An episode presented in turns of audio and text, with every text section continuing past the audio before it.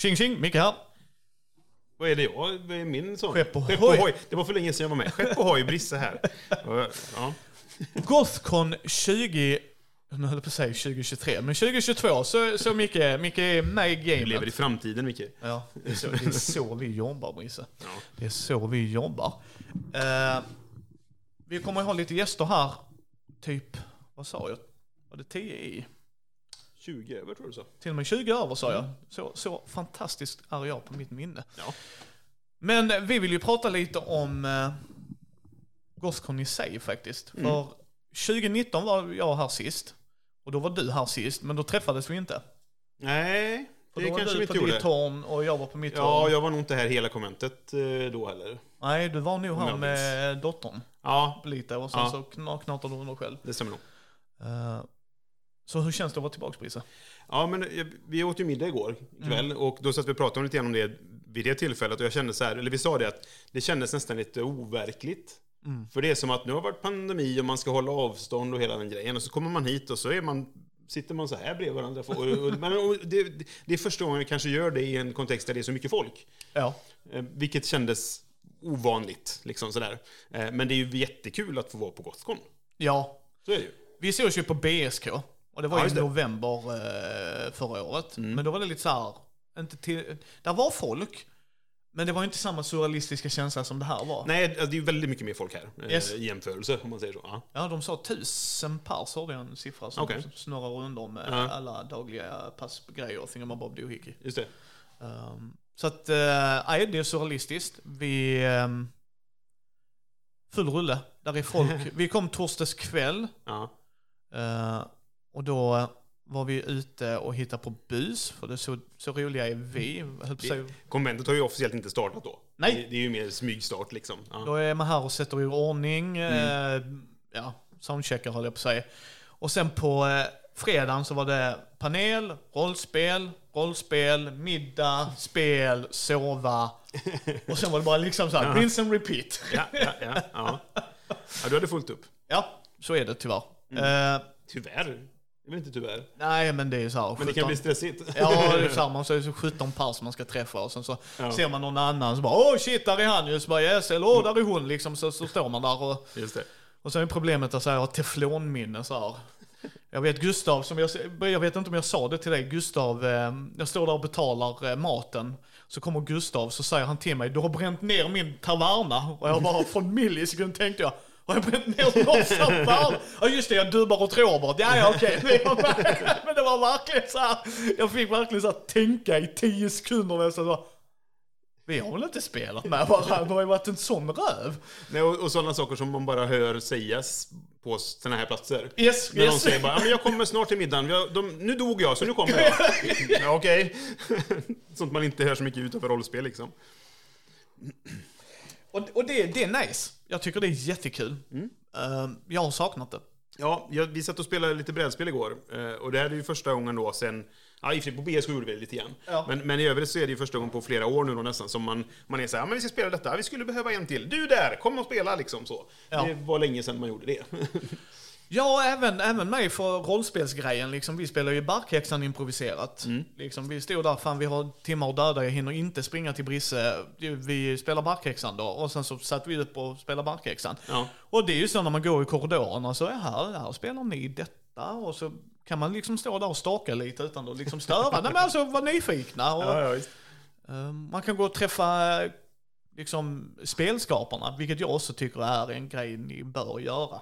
Om man har chansen att vara. Liksom, Ja. att om ni älskar någons produkt, gå upp och säg det till dem. Det, är- det finns inget roligare än att höra, Nej, verkligen. höra hur mycket någon... Ja. Eh, Så jag träffar ju lite så folk. Vi var ju på Gothcon-puben också, just det, på eh, torsdagen. Mm. Och det var jättekul. Och då mötte man någon lyssnare och som kom fram och sa hej och sånt. Det var också Ja, jätteroligt liksom. Mm. Mm. Så att, nej. Och det är, det är någon sådana grejer när någon bara, du har kostat mig pengar men samtidigt sparat mig pengar. Absolut, tack. Jag, det är en badge of honor liksom, det tar vi. Um, så att det är, um, Ja, apropå lyssning, jag träffade Mats.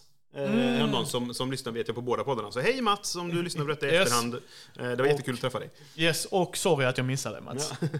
Eh, han frågade ju var jag var någonstans. Ja, han Och- kom flera gånger och bara "Eh, Har du träffat Micke nu? Bara, "Ja, nu? Nu har han den här podden och ja, men nu ska han göra detta och så. Ja. Ja, det, jag höll på att säga, det är, det är jobbigt. Och det är det. Men det, det roliga var att vi fick träffa Lille Jenso. Just det. Ehm, Mm. ehm, han som eh, lyssnade på våra rollspelsgrejer och blev inspirerad att göra grejer. Mm. Och det var jättekul. Eh, det är liksom en tioårig grabb som tar inspiration av det vi gör. Och sen bara gör en egen produktion, delar med sig av det till andra Mm. vuxna liksom som jag sa. Alltså det för mig är det ju det bästa. Och sen det kommer bilder på efter konventet på allt bus vi har gjort. Det är en jättekul grej faktiskt. Ja. Det här. Du berättade för mig i förväg, så jag tycker det är en väldigt fin historia. Ja, och eh, jag ska säga shoutout till Fria Ligan, Elosso förlag, Lindholm Dice, World of Board Games och eh, Hemgast som var med och gav lite gåvor till honom. Liksom. Han Ja, blev, vilken ordentlig bunt grejer. ja, han blev jätte, jätte, jätteglad. Och hans pappa frågade varför och jag sa det. När, man tar, när jag var 10 bast vågade inte jag prata med vuxna. Även om jag är en otrolig extrovert och översocial människa. Idag så var jag inte det när jag växte upp. Och var då 10 år och hoppa in i en Discord-kanal och skriva med vuxna människor. Och han ritar bilder ibland när han har lyssnat på Vindskäl som rollspelsdags spelar. Och dela med sig av det också. Inte bara att rita och säga att man ritar, utan dela med sig det. Ja, det är och sen, coolt. Ja, och sen då så bara, nu har jag gjort podd med mina 11-åriga kompis, 10-11-åriga kompisar. Och sen så bara, ja men det är kul. Och vill ni lyssna liksom? Man bara, det är klart man vill. Och sen fick jag ta av öronen för att han skrek ju så jätteglad och engagerad i början. Så bara, och där har vi inte soundcheckat, yes. Och det var jättekul. Och, och det sa jag till hans pappa, det är, mm, rollspel är för alla och det ska uppmuntras. Och sen fick jag en jättefin hemmagjord gåva av honom som kommer att vara precis på hedersplatsen vid datorn där. Eh, Så Det det, är en jättecool unge faktiskt. Ja, och, det. Nej, så det var jättekul. Mm. Sen har vi ju haft turen och kunna träffa andra människor bara, som Brisse sa. Det är Ja. nog det jag... Sen är det mycket folk, så gillar man inte det får man ju vara beredd på det. Ja, nej, nej, men visst, det, så är det ju. Men, men och det, det känns ändå som att det är... Man blir inte överväldigad riktigt. När man kommer. Det, det är inte så farligt. Men det är, det, men det är mycket folk. Men jag, det kändes nästan som, som att så här, jag glömde att det har varit pandemi.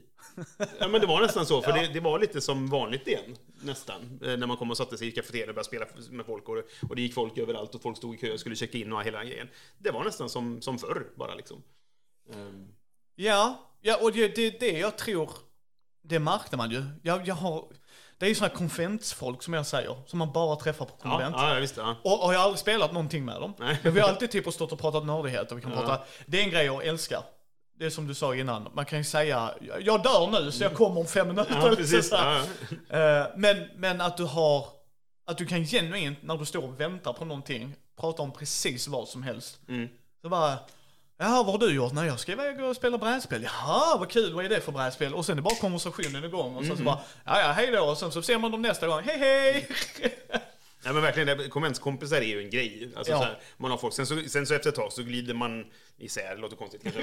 Men, men, så här, men det, det är någon som man, man spelade med dem någon gång eh, på- något så här, ja, scenario eller något, eller någon som droppade in i något brädspel eller vad det är. Och sen så är det några år som man går och hejar på varandra och sen så glömmer man bort det där. Liksom så. Men det, det är liksom en grej att man har konventskompisar som man, man hejar på när man för att man spelar en gång. Ja. liksom så. Man byter några ord liksom. Vi, vi var ute och käkade igår och det är som jag skrev där till vår grupp att det är ju någonting jag vill göra till en tradition. Att fredag är då, då vi går ut och äter. Mm. Just det. Eh, liksom, framförallt Mindy och Svartviken och andra poddar som också joinar oss. Liksom så. Mm. För att vi träffas inte alla Nej, det, det är ju kul att kunna utnyttja situationer där man ändå är alla på samma ställe Mm. och faktiskt göra någonting tillsammans då. Det är ju jättekul. Ja, för du bor ju här i Götet och jag bor i Skåne. Mm. Ja. Och det är bara 22 mil ut, men det är ju ändå två och en halv timme med bil. Ja, men liksom. det är ju det. Och sen har du fru och barn och sånt trams höll jag på att säga. Men, men, men liksom, och då, då träffas man ju inte. Men när man är här så är vi ju alla här av samma anledning. ju. Ja, men precis. Och det, det var jättetrevligt. Sen spelade vi lite brädspel. Mm. Och Herd Mentality var sjukt roligt. Ja, det var nog det. Jag Inte det var f- roligast i det som vi spelade igår. Yes, inte för att jag vann då, utan bara att eh, när man sa nämn, nämn en filmtrilogi. och så blev det en beef med liksom. Det blev ett sånt bråk om det, för jag, jag var såhär bara, det här är ju ganska självklart vad det här blir. Yes, så Star Wars och jag bara, det är ju Sagan om ringen. Jag bara, nej, så, nej, nej, nej, och så, och så börjar jag och Brisse skojbråka, man bara, hur fan kan du säga att det är det? Och så bara ställer frågan, hur många sa Sagan om ringen? Jaha, det var Det majoriteten. var fler, ja då. Mm. Men så var, sa jag, det är ju en trilogi med trilogier i... Ja, så hade vi rätt igen, typ då. Ja, precis. Ja. Nej, men det var, det var, min första tanke var verkligen så här, här kommer ju alla svara Star Wars. Yes. Ingen ska med. Så bara, fast det finns ju faktiskt två trilogier. Ja, just det ser du. En gillar ju eh, Matti och, och Thomas. Jag bara, ja, nu, du tänker på den andra alltså. Mm. Kanske har gjort ett misstag här. Ja, ja. Mm. Men det var kul. Ja, men det var jättetrevligt. Det var eh, väldigt givande. Så att eh, det enda kritiken jag ska ge Göteborg, det är att det är backigt. eh, och att det är trappor. Trappor satan. Alltså det är sinnessjukt. Jag låter ju som en skottskadad älg liksom. Flåsar i ett hörn. Alltså det är helt sinnessjukt. Liksom, jag måste... Och då har jag ändå gått ner 25 kilo. Så att eh, jag har 25 kilo lättare. Men det ändå var det så här, nej, nej, prata inte med mig nu, jag måste ha så här. Ja, men här på konventet är det ju så, för man går ju runt hela tiden. Och så ska man upp till butiken där, och ska man till det här spelet, vad det nu kan vara, och så ska man spela rollspel. Så är det upp och ner för trappor hela tiden. Ja. Verkligen. Ja. Så. Nej, så att eh, det är väl kritiken jag har. Eh, Förlåt. sen- och stadens vägnar då. Nej men det är ju fel, vi har ju haft haft tur med vädret ska också sägas. Mm. De första dagen vi kom regnade, sen så har det varit soligt och fint men det är också så här. Eh, första natten sov man fyra timmar, då var man ju inte pigg och rask på fredagen. Och sen så nu tänkte jag, nu ökar det med två timmar, då tappar jag mitt jävla hotellkort också så man bara, nu, nu är vi on the roll. Så imorgon så hittar jag väl inte pumpa skulle jag tro liksom. Nej, just det, då har han försvunnit. Ja, Ja. Så. Nej, så det har varit så här. Eh, tips till er som ska hit, bo på hotell. Mm. Eller bo i stan, så du kan bo, sova hemma. Det är, Ja. det är mitt tips. Yes, så flytta till Flytta till Göteborg Göteborg, så för att åka på Gotland. Sova hemma. Ja. Eh, Men det är nog det största tipset. Jo, men det, det, mm, man börjar bli gammal. Ja. Så, jag, jag skulle inte kunna åka på konvent och sova i, i en gympasal på en luftmadrass längre. Nej. Det, det skulle inte gå. Så att, eh, ja. Jag kommer kom ihåg eh, Fylle-Peter när vi, sista gången vi sov i en gympasal. Nej, Förlåt, ursäkta. Fylle-Peter. Yes. Eh, han gillar öl, så behöver vi inte prata mer om det. Okej. Mm. Nej, han är en skön lirare. Eh, jag kommer ihåg då, vi, sista gången vi, alltså när man dygna. Då, då gick vi och la oss klockan tre, vaknade så här, fyra timmar senare och sov på någon jävla luftmadrass som läckte luft så du kunde inte gå in och så bara, ursäkta mig vi sover i samma sal, så bara När han kommer upp och han ser ut som ett sprängt ute där så han är så trött. Och jag bara, God morgon Peter, hur är det? det är så här, skojfrisk som är. Jo fan, man vaknar som den här dagen förstår Och efter det sa han, aldrig mer, aldrig mer. Så det var så här, hotell.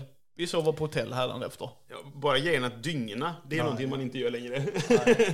det kommer jag ihåg när man var på BSK ibland. Eh, så kunde man dygna och om det råkade falla på rätt helg så var det dessutom då att man ställde om till vintertid. Och så satt man där och bara åh nu är klockan två vi spelar. Nej klockan är bara ett! Och så, så, Spela en timme till! Fantastiskt då. Då, så, nu skulle man ju inte dö om man gjorde det. Vi börjar bli gamla. ja, men det är lite skillnad nu från, från då. Liksom. Ja, Ja. det är som Kvarnberg när man såg han från Svartvike. Nu ser jag för första gången liksom han har pollenallergi och sådana Ah. grejer. Så man bara, vi börjar bli för gamla.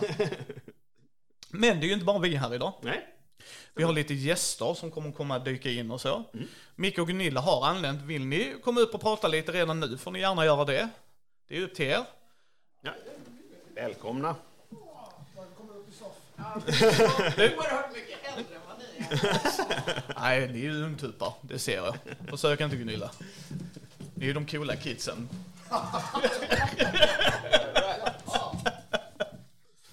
Så. That's a new one. Nej, ni är legender för fasiken. Vill ni sitta eller vill ni stå? Det Ja, det, ni väljer helt själv. Fritt Ni flyttar mickarna hur ni vill. Vi ser om du tar en av dem som är där borta. Precis. Ja. Ni är de enda som är två, tror jag. Så att, eh, Ja. vi, vi tog bara fram en pall tydligen. Ja. Ni är också två. ja, men vi har pallar. Jag tyckte om de här borden för då kan man stå också. Mm, precis. Men eh, Helt okej stolar. om, om, om man mot förmodan inte vet vilka ni är så tycker jag att då borde man skämmas om man spelar rollspel. Men det är ju jag, säger jag väldigt ödmjukt. Men eh, vil- vilka är Micke och Gunilla? Vad, eh, vad håller ni på med nu för tiden? Ja, nu för tiden så, precis nu så skriver vi kampanj och bakgrundsbok till Call of Cthulhu, svenska. Just det. Och gör lite grejer till Kult. Ska göra fler saker till Kult som bara Peter Nall och får arslet ur vagnen. och hör av sig igen. Hej Peter, kommer du ihåg Kultkampanjen och Sårsboken? Remember us Peter, eh, ja, och annars så är vi mest kända för att vi under dinosaurietiden gjorde MUTANT. Strax före asteroiden slog ner. Och efter asteroiden hade slagit ner och alltihopa var kört så gjorde vi Kult. Just det. Ja, precis. Och nu är det ju Divinity Lost som eh, hemgastarna kör ju. Kallt Divinity Lost-grejen ju. Ja, powered by the apocalypse. Precis. Eh, Och det har ju blivit väldigt populärt. Ja, det är ett bra system för kult. Det är lite så här lättanvänt, alla kommer in i det. Man kan spela det på flera olika vis. Det, det är liksom ett så här bra allround-system för olika typer av spel. Mm. Och hur känns det då? Alltså att se någonting ni gjorde back in the day som kommer tillbaka och blir lite, alltså får nytt liv på ett sätt tack vare att de byter regelmotor och på engelska denna gången också Det hade översattes ju innan också men nu är det ju direkt på engelska, alltså det hela produkten är ju, där finns inget på svenska ju liksom. Det känns väl rätt bra egentligen tycker jag. För lite att göra ett rollspel är som att, att föda ett barn och sen så det växa upp och, och behöva ute, hänga ute på kvällarna och vara orolig för vad, vad, vad gör hen egentligen hela nätterna. Och, men nu så, så har faktiskt hen vuxit upp och, och fått ett eget liv och skaffat en egen familj. Och, Bor i Norrland med Petter. Och så jag fattar inte riktigt varför hen har flyttat till Norrland. För vi tyckte ju att kult var lite storstadsbaserat. Vi hade aldrig trott att ungen skulle få för sig att flytta ut i skogen. det blev liksom väsen av det hela på något konstigt sätt. Ja, ja, ja. Det var som hände. Nej, men eh, skämt åsido så tycker jag det känns bra för annars så Face it, Kult hade ju varit dött idag om de inte hade gjort en ny utgåva. Det är roligt att se Kult med en ny regelmotor och med en lite omgjord värld som ändå får ett eget liv och, och Ja. springer omkring där ute. när vi snackade med dem om det först, då tyckte helmgastarna att vi skulle använda våra gamla texter och bara lägga Power of the Apocalypse som Jaha. regelmotor på. Men då sa vi att nej, det går nog inte. Liksom. Det är för gammalt. Det måste skrivas om. Dessutom borde ni kanske prata med Fredrik. Han som äger det. Ja. Fredrik är på insätt var någon krånglig person så att det var ju bara att kontakta honom och få tillstånd att göra det. Så att, Men jag tror att det blev mycket bättre med en lite ny take. Liksom. Mm. Nostalgi i alla ära, men det, det leder inte framåt. gamla Kult var ju ändå väldigt mycket baserat i Sisters of Mercy, The Nephilim, Regnvåta gator, eh, Black Black Planet och så vidare. Det blev det var tvunget att göra någonting åt det för det hade bara inte funkat 2020 med, med det. Det är 30 år sedan. Ja, men det var väl lite en produkt av sin tid om man säger så. Ja, ja. Ja. Väldigt mycket. Det var väldigt timestampat, Ja. får man nog säga. Ja, jag äger faktiskt det. Så en dag ska jag göra det video på det också så man får se gamla kult. Eh, För jag är ju sjukt nyfiken på hur, många som jag har träffat som har kult, du måste spela kult Micke. Kult, kult, kult, kult, kult, kult, kult. Och sen är det, om det inte är det så är det MUTANT, MUTANT, MUTANT, MUTANT. Eh, Och MUTANT spelar jag ju. Så här. Det var ju min väg in i rollspel. Eller in i hela den här världen liksom. Det var ju, jag spelade med min kusin i, i farmors vardagsrum. Så det var, eh, och sen var jag hooked liksom så. Så tack för det. Ja, varsågod. Vi hade mycket roligt i, i MUTANT själva faktiskt. Ja. Så att vi, vi, eh, vi sprang omkring väldigt länge där och äventyrade. Ja, inte lika timestampat som kult kan man ju säga. Att Nej. allt som är satt i nuet blir ju per definition ganska Ja, timestampat. jo, det är klart. Och rollspelare verkar, i alla fall när de har växt upp och skaffat familj och sådär, vara väldigt nostalgibenägna. Så allting som är lite gammalt blir plötsligt nostalgigods.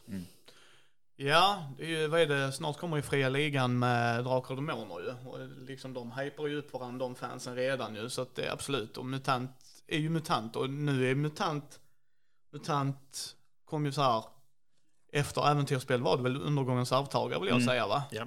Och sen kom ju MUTANT år 0 och allt det där ju. Så att eh, ni börjar ju någonting och nu har du blivit barnbarn höll jag på att säga. Ja, det är väldigt många generationer, speciellt av MUTANT med ja, original MUTANT, MUTANT 2, MUTANT 2089, MUTANT Undergångens arvtagare och sen nu då MUTANT år 0. Så Men det ju- tror jag har hjälpt att MUTANT var så Sverigebaserat från början. Mm. För alla, visserligen år 0 har ju kommit ut på engelska också, men det är i väldigt hög grad, känner jag, en lokal franchise. Mm. Mm. På ett annat sätt än vad Kult var. Kult var ju tänkt att vara mer kosmopolitiskt. Ja. Ja, precis. Ja, det var ju beställt för att kunna säljas på fler länder också. Just Det det. var konceptet bakom det bitvis. Och det är det jag tycker är så jättekul med MUTANT, vad ni har gjort där som du sa Gunilla, liksom att det har varit så lokaliserat och att det sen har blivit en grej när, alltså för den världen har ju mer eller mindre, man får ju feelingen från det genom varje produkt som har gjorts ju, alltså att där är lite från originalet kvar ju och det, ehm, alltså just att det är i Sverige och sådana grejer, jag tror det är lite exotiskt för amerikanerna när de väl också får titta liksom, hur, hur spelar svenskarna? Hur, hur ser det ut efter katastrofen i Sverige? Sen vet jag, jag har inte läst engelska mutanter om noll, men jag vet ju att de har, alltså deras zoner är lite mer amerikaniserade och så. Eh, vissa av produkterna. För att de har kontaktat så här författare där liksom, kan du göra en så här take på det? Men jag gillar ju det. Alltså Ja. jag tycker det är jättekul. Det är lite som Simon Stålenhags ur varselklotet Tales from the Loop som också lokaliserades ganska tydligt till USA när de skulle översätta det. Just det. Mm. Därför att Mälaröarna är bara någonting som de flesta icke Mälaröbor har någon relation till alls. precis. Det var för att Simon kom därifrån som det blev så där. Ja, ja. Ja men precis. Och, jag- och jag tycker ju det är faktiskt så här, rätt intressant ju för att hur upplever ni den svenska rollspelsindustrin nu jämfört med då?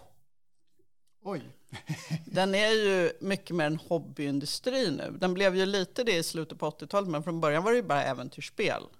Som, face it, lite var ute efter att tjäna pengar.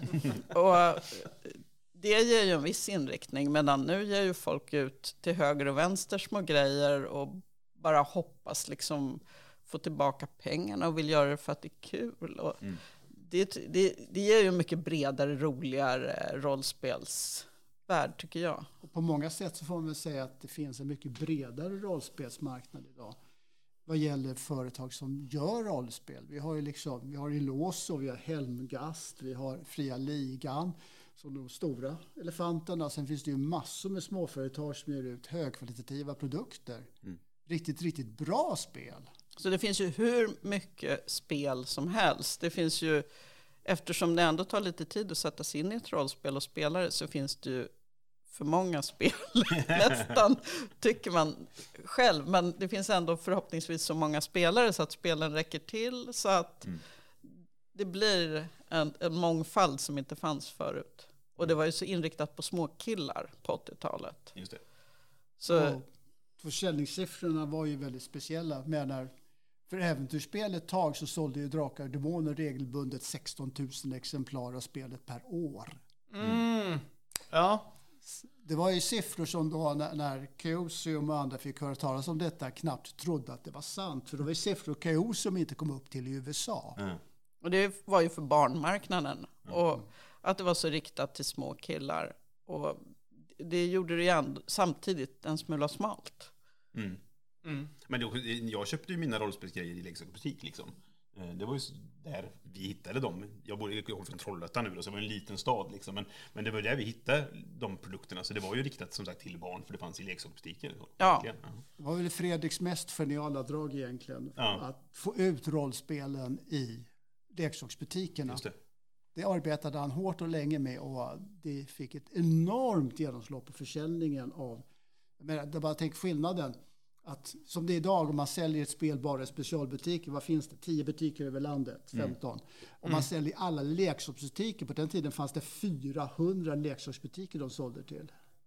Det är liksom helt andra siffror. Ja, visst.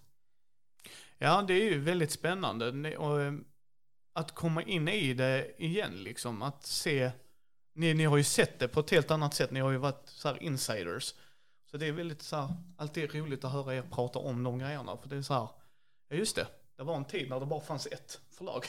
Eh, I Sverige då ska man säga. Och, och eh, sen hur man fick in de nischade produkterna. Det, då fick man väl gå till de specialiserade eh, som Target och de ju såklart. Men Men just att det fanns överallt. Och jag tror Orvar sa det någon gång att man spelade med sitt kompisgäng och så trodde man var den enda på hela skolan som spelade. Så visade det sig att det var fyra andra grupper i klassen liksom. Ja, just det. Sen Men- ska man ju inte glömma heller att Neo Games dök upp tidigt och Mikael Börjesson började ge ut Dungeons and Dragons, Drakar Dungeons and Dragons på svenska ganska tidigt. Så det fanns andra som gav ut spel och som gjorde ett stor insats där också.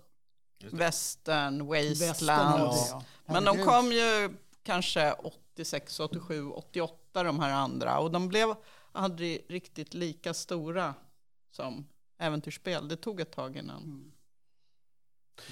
Sen eh, konventsgrejer, vi är ju på Gothcon nu 2022. Eh, Jag skulle anta nu, eh, ni har varit på mer än ett konvent i era liv ju. Så, Ja, det, det kan man väl säga. ja. Och äventyrsspel höll väl i konvent back in the day? Ja, deras Spelkongress. spelkongresser, deras var ju väldigt riktade till deras målgrupp. Om man säger. Vår, de första konventen vi var på, det första var nog något 81 i Sätra, eller hur? Utanför Stockholm. Och sen så var vi ju i Linköping tidigt. Var det. Ja, på Lincoln tidigt. Ja, och här på Gotcon.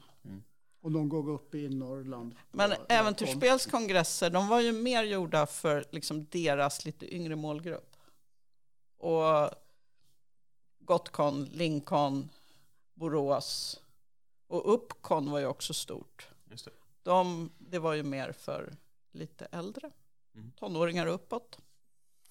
Jag har bara läst om spelkongressen i Zinkadus. Det var det jag läste om när jag var yngre. Så jag, var, jag var för liten för att åka på det. Kändes, det var ju långt bort då. Liksom. Så, som det. konventsäventyr faktiskt för uh, spelkongressen. ja. Men för, eh, rätta mig om jag har fel, för att ni har väl ibland skrivit konventscenario också va? Ja, vi skrev ju ett, en hoper till Kult i början på 90-talet. Och några faktiskt fler. Vi skrev något för, uh, för MUTANT. Vi skrev något för, Dra. för Chock. Ja, det kanske vi gjorde. De publicerades med tiden i Sinkadus. Det är så länge sedan, det är svårt att komma ihåg. Nej, jag tänkte bara mer, ni har ju skrivit långa kampanjer. Alltså långa är ju en definitionsfråga, men där är ju kungens för... Tjuren från Kungsskär ska jag säga va, till svenska Call of Cthulhu, som är en av de senare va? Ja, precis. Det är den senaste som har kommit ut. Ja. Så håller vi på med en till till Call of Cthulhu. Ja, men precis.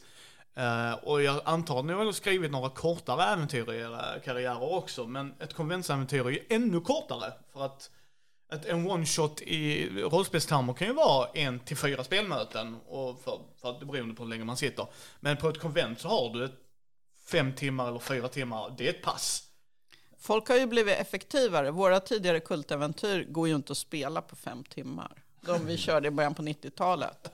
De är ju egentligen sju till åtta timmars äventyr. Så om man skulle klämma in dem på de här två pass om dagen som det är nu, då, det skulle ju inte gå. Men jag, folk var inte så noga med tiden då. Vi satt halva natten. Ja. Ja, vi satt väl som längst någon gång när vi spelade ett kultscenario till halv fyra på natten eller någonting innan det var klart. För de var väldigt långsamma. Men de hade väldigt trevligt så varför skynda på? ja, nej precis. Men när ni spel, för ni har spelat här också eller ska?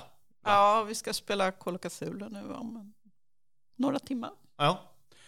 Hur är det att spelleda det ni själva har skrivit med Känner folk igen er till att börja med? För hade jag ju suttit där så hade jag ju blivit en, jag hade nog mest suttit tyst och bara knappt vågat göra något. Men liksom hur upplever ni det? För att det, det är lite så här, jag tycker det är alltid lika roligt och jag har sagt det så många gånger. Ni är de mest ödmjukaste människorna jag har träffats och jag älskar er för det.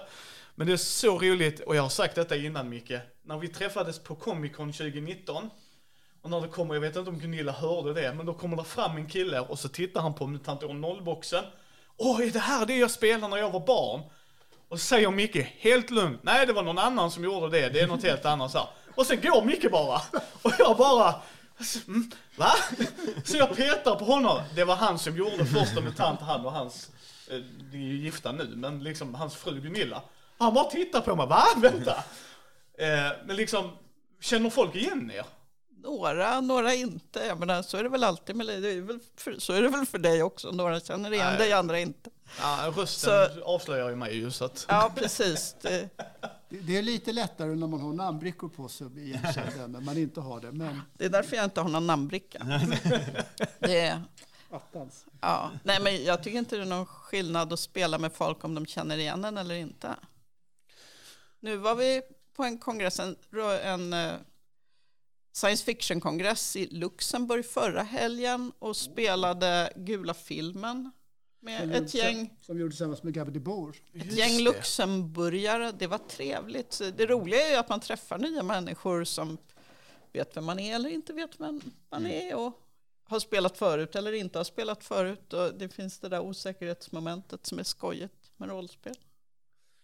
Det är ju det som är, för jag tycker ju ni, och sen har jag träffat Anders Blixt väldigt mycket och jag tycker han har ju samma inställning. För att jag upplever det som att ni väl bara tycker att det är kul att någon spelar. Och råkar de spela er är väl lite extra kuligt. Eh, Men sen kan jag tycka säga så här, ni har chansen om ni åker på Gothcon och Micke och Gunilla är här att kanske få spelplats med dem. Och Gabby då, ska Gabrielle de Boer också.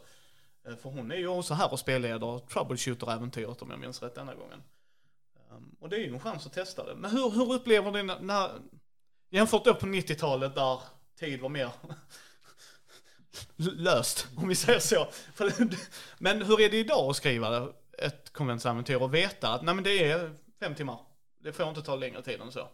Det, det känns väl lite mer som att, och det tycker jag är bra, att hobbyn har blivit lite mer professionaliserad från alla håll. Att spe, både spelare och spelledare och de som skriver är mer medvetna om dramaturgiska strukturer, hur man ska tänka, hur man ska spela. Och det kan ju bli som en press också. Alla har tittat på critical role. Liksom, ska vi vara skådisar nu allihopa? Och det har liksom uppats lite kraven jämfört med början av 90-talet när vi bara tyckte att det var trevligt att vi kan dra oss undan här i vår kokong och leka och never mind hur det blir. Så det är lite liksom mer professionaliserat från alla håll idag.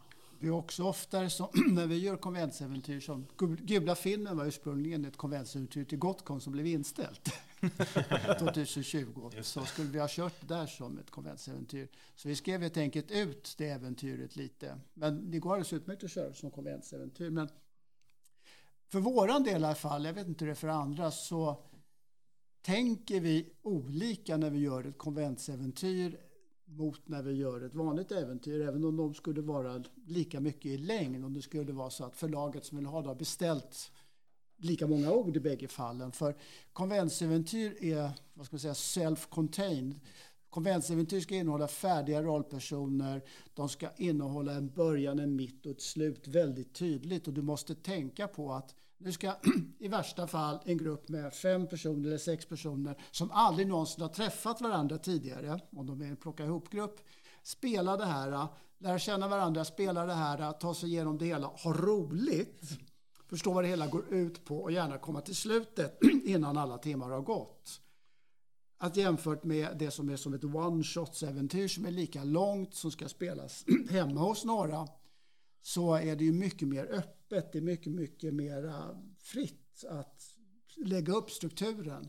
Så man Samt, tänker väldigt olika. samtidigt har man ju fördelen i att man har färdiga rollfigurer. Färdiga rollfigurer hjälper ju så oerhört mycket för att liksom naila handlingen och dra in folk i handlingen. Man behöver inte det här what if, what if, what if. Tänk om de är belgiska nunnor.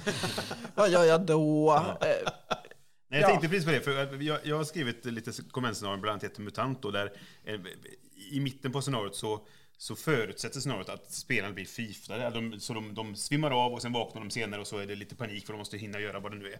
Nu ska jag spela det här och baka in det i min eh, hemmakampanj liksom. Och vi har inte ens gjort rollpersoner, jag bara är så här, tänk om bara en person gör en robot. Då är den scenen körd, så måste jag improvisera någonting om det liksom. Men alltså i konventsäventyret, nu, ingen är det. Ingen är robot här, varsågod, så kör. Liksom.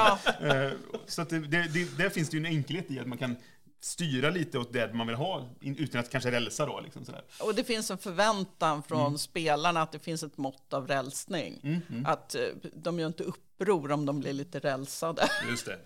Och en lösning som vi hade på det där när vi gjorde ett startäventyr till Dungeons Dragons 5 när det kom, som vi bara hade för bruk på SF-bokhandeln, så gjorde vi som så att då började rollpersonerna med att vakna upp i en fängelsehåla. Det är mycket, mycket smidigare att försöka komma med en efterkonstruktion som faktiskt även kan innefatta en robot vill jag hävda. Med att, ja, alla vaknar upp i en håla, men jag är ju robot. Ja, de måste ha slagit ut dig på något sätt. Du har ju den här avknappen i nacken.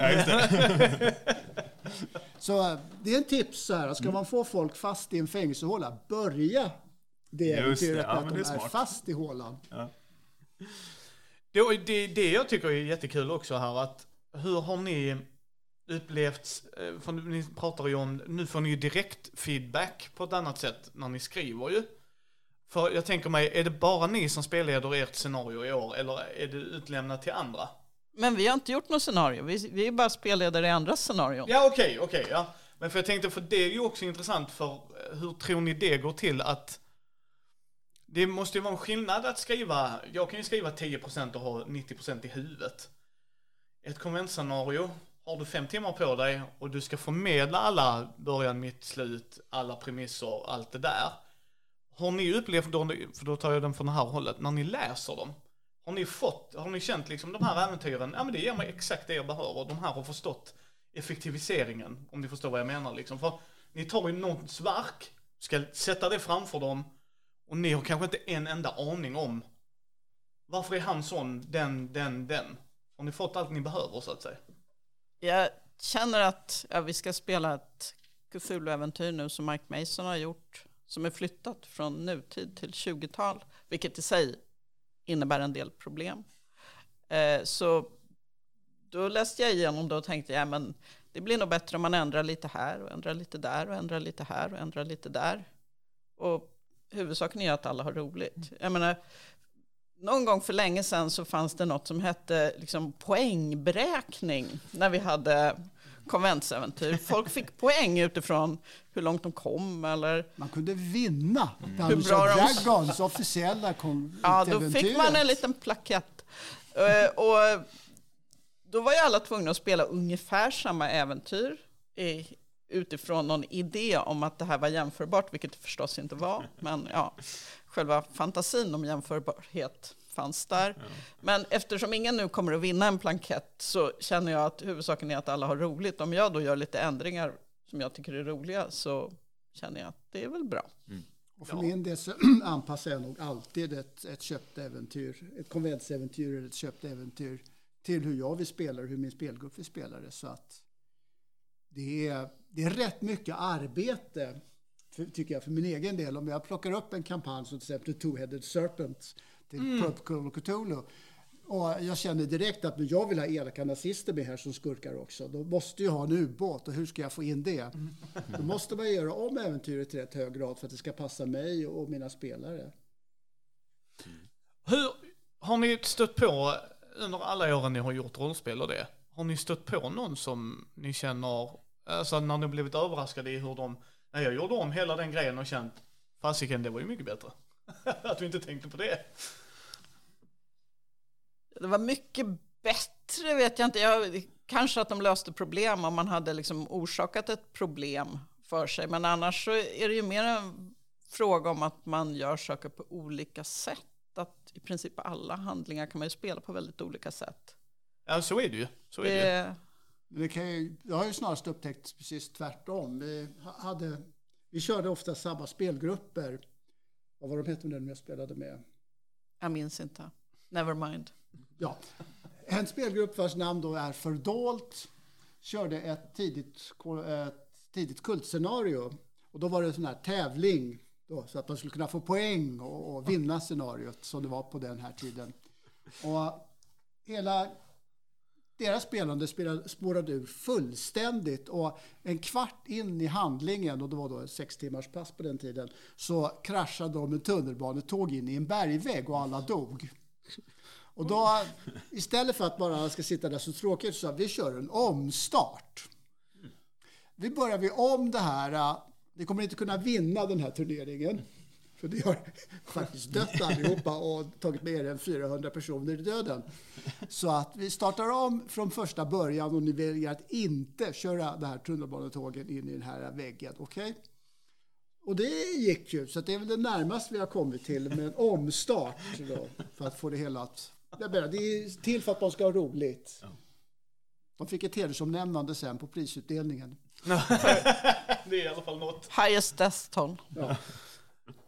Ni jobbar ju i SF-bokhandeln och med dem ju. Ehm, det gör ni ju, det har vi pratat lite om innan och det är ju. Och eh, nu var ju tyvärr inte SF här i år. Men ibland är ju de också med på Gothcon. Typ alltid annars skulle jag vilja säga ju. Men hur har ni känt det när ni bara går som besökare? Hur har ni upplevt liksom 2020, 2022 liksom? Nu var två år med pandemi. Vi skulle ju varit här 2020, vi hoppades på 2021. Det gick ju som det gick. Även om de håller det digitalt, det är ju dock en annan känsla att vara på plats. Som, som besökare, hur har ni upplevt konventet hittills? Ja, men det är jättemysigt att gå runt och prata med folk, för det kan man ju inte göra på Discord. Liksom. Man kan inte gå runt och bara slumpmöta folk på Discord för att snacka skit med dem, det går inte. Vi körde ett par pass på Gotcon 2021 över Discord. Just det. Det var, det var ju kul, men det var absolut, som Gunilla säger, det var ju absolut inte samma sak. Vi, vi, grejen ändå att vara här är ju att gå runt, träffa folk, prata med dem, snacka skit, gå ut och äta mat tillsammans, ta ett par öl. Kanske spela lite till och med om man har tur. Så att vårt ideal är väl egentligen att vara spelledare i två pass och kunna spela i två pass. Någon gång kanske vi kan uppnå det till och med. Hopp och drömmar är alltid bra att ha, Micke. Men eh, vad kommer vi kunna vänta ifrån er härnäst? För ni håller ju på med något mer till Call of Cthulhu Sverige. Ja, vi gör en kampanj tillsammans med Gabrielle de Boer som sagt. Som blir, den blir stor. Drömmar om hunger och köld är arbetsnamnet. Ja, och den tar sin början i Lund. Så ja, det kan väl vara något för... Jag tror faktiskt att vi kan gå ut och säga att vi också kommer att göra en stor sourcebook till Lund. Oh! Som hör ihop med det här. Så att tanken är att Lund ska bli lite av ett svenskt Arkham. Oh. Så vi håller på och Spännande. knåpar på. Försöker städsa yttre skribenter som kan åtminstone hjälpa oss med en del av det hela. Det har ju gjorts reklam här för en 20-talsfestival eh, i Lund. Ja, och det, är som lite knutet till det. Mm. Ja, Björn ville att jag skulle åka dit. Då är jag på Transports kongress. Jag är också fackligt aktiv och då Även om jag älskar Call of Cthulhu och älskar Lund så är det så här, äh, fackligt arbete går nog tyvärr före här. Synd, men ja, det, det, vi, men. så just nu är vi lite uppslukade av Lund på 20-talet. Mm. Sedan så håller vi på att göra färdig vår tredje roman som kommer ut förhoppningsvis i höst eller till våren. Och sedan så har vi ett non-declose-projekt som vi ska göra med eh, Kult då. Mm. Om bara Petter. Petter. vi, vi får Petter. Petter. Petter. Christer kommer sen så jag kan säga till han. Eh, Micke och Gunilla hälsar till Petter. Nej men det, hur, hur, hur känns det att återvända till den, ni har, ni, ni har ju gjort det i era böcker också, alltså ni har ju inte lämnat världen helt, det är inte det jag säger, men nu blir det någonting i rollspelet igen. Jo men det är roligt, liksom det, det får en annan vinkel i och med att själva det nya spelet har en lite annan vinkling än vad det gamla hade.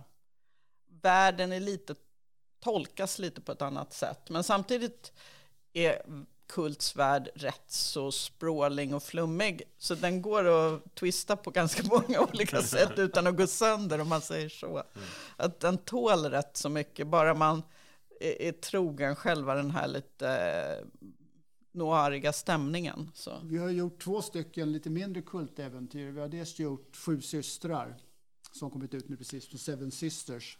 Och sen har vi gjort ett annat äventyr som också är i, det utspelas faktiskt i Stockholm på 1920-talet och kretsar kring eh, Hermann Göring och andra obehagliga typer. Och eh, det heter En ond man i Vasastan på svenska och förmodligen Evil Never Dies på engelska. Så då ska komma ut någon gång någon, nästa någon år. gång. Mm. Ja, det är åtminstone i produktionslinjen. Ja. Men annars så, en rolig sak som har förändrats tycker jag i alla fall, det är att nu när vi har gjort rätt mycket till Call of Cthulhu i Sverige så får man ju en chans att komma tillbaks till ett gammalt favoritspel. Vi spelade Call of Cthulhu ända från första början. Vi började spela med Second Edition 1981. Och för oss så kan man nu göra Call of Cthulhu på ett helt annat sätt. Man kan göra det modernt, man kan dekonstruera det, man kan komma till tals med H.P. Lovecrafts ganska groteska rasism och, och kvinnohat och kvinnoskräck som är helt bottenlös bitvis. Och ja, antisemit och många andra dåliga drag som man faktiskt hade.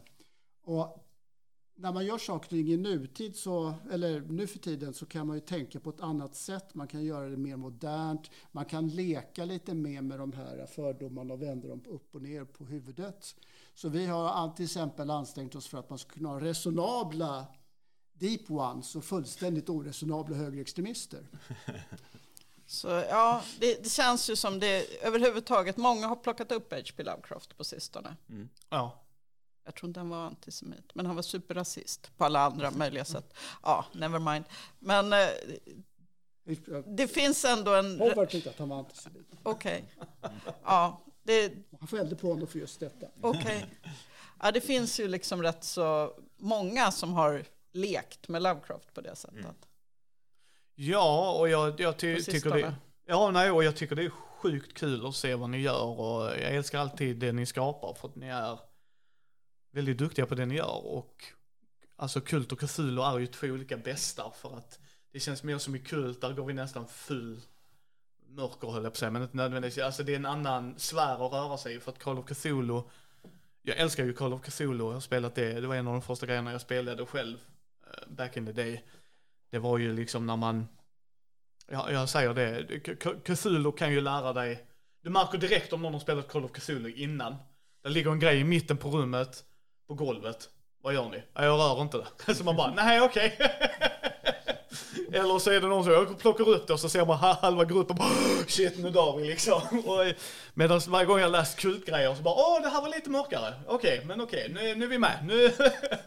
Eh, men, jag, men jag tycker det är kul. Jag tycker det är väldigt bra också att prata just om de grejerna, vad hans verk var på den tiden och vad han var.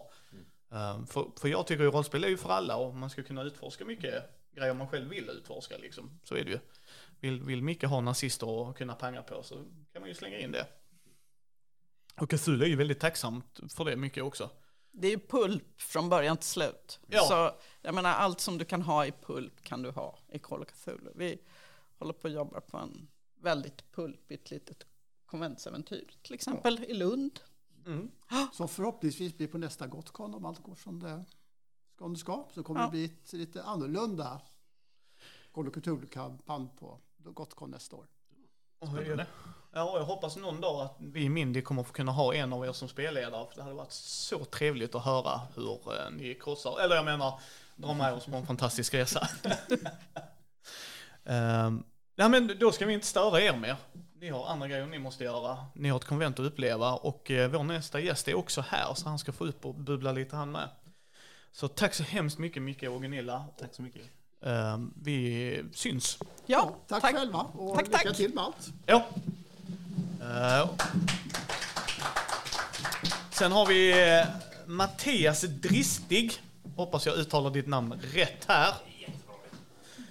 Eh, du är ju då uh, förlagsboss på Vildhallon. Som eh, både ger ut rollspel, brädspel och annan litteratur och gör lite annat smått och gott ju. Ja, det stämmer väl bra. Jag ska bara sätta mig på plats här. Så, med min, min röv ska jag bara sitta på, på stolen. Ja, nu är jag här. Ja. Välkommen. Tack, tack, tack. Du, gör, du gör, håller ju i Vildhallon. Ja, Eh, och du gör lite böcker som publiceras och så och så. Men du ger ju ut brädspel. ja, Klostermust gick ju igenom deras Kickstarter nu. yes. Eh, så det kommer väl förhoppningsvis produktion och dylikt. Sen har du ju då eh, Skjuter med huvudet är ju väldigt mycket i ropet nu. Dels med att Gestalt och Röda Pesten har ju spelat det för de som lyssnar på AP-poddar ju. Mm. Eh, och eran Kickstarter där Björn Flintberg, Gabriel de Boer och Moa Frithiofsson har gjort eh, material till. Och vad heter han? Tobias va? Ja, Tobias Hadin, eh, Tobias Elof eh, Hadin. Liksom, detta geni, vill jag säga, Mm. ska nämnas, eh, hans namn ska alltid nämnas med epitetet geni, tycker jag. Faktiskt. Han eh, säger att det ska nämnas en entreprenör som heter hans företag. Det, det tycker inte jag. Jag tycker det geni ska nämnas istället. Alltså, han är fruktansvärt duktig och eh, man kan väl säga då som någon slags indieförlagsboss så har jag eh, nästan i praktiken bara hängt med på den här resan när han har gjort sina grejer. Alltså hela designen och sådär är ju, det, det är ju hans grejer. Liksom. Han och Rebecca har ju också varit med lite i designen. Och, eh, och det, alltså det är ju så jättevackert och jättepunkigt och härligt. Liksom. Alltså bara genidraget att ha rollspelsboken som en videokassett och Ja, sätta i en sån kassettcase. Ja. Alltså när jag, när jag fick hem det Mattias, Ja, så ja. jag bara... Alltså det är nästan man blir förolämpad om man inte hade gjort det. Ja, alltså det- det, det, är liksom... Det, Alltså, vi hade ju också en diskussion, och jag kan ju säga detta, jag vet inte hur hemligt det är, men vi hade en diskussion jag och Tobias nu, vi ska ju göra ett eh, nytryck, eh, liksom, omtryck nu då, liksom, för det är ju slutsålt. Eh, så hade vi en diskussion över Messenger, och så här, ska, vi, ska vi inte ta så, alltså det är lite störande så här, Tobias, att det är ju inte, det är ju vitt runt, alltså vi kan ju ta svart på, på sidorna här liksom. Så här, så, det kan vi göra. Och jag bara, ja det, det kan vi göra. Eller så trycker vi upp nu bara. Så, men eh, ja, det, ja, det, vi kanske ska spara den här grejen, men det är ju en jättebra eh, idé faktiskt. Att Ja. göra så man verkligen drar ut den. Ja, men då är den helt svart. Liksom. Så Vi får se vad vi landar i det framöver. Men det är en jättebra idé. ja. eh, sen så eh, var du ju med och hjälpte till med springvikarien. Ja. Eh, Som, eh, du är väldigt politiskt aktiv kan man väl säga. Jag är inte med i något politiskt parti. Nej, men, men dina åsikter hörs och eh, Ja, det så. kan man nog säga. Ja, eh, inte något negativt, inte så.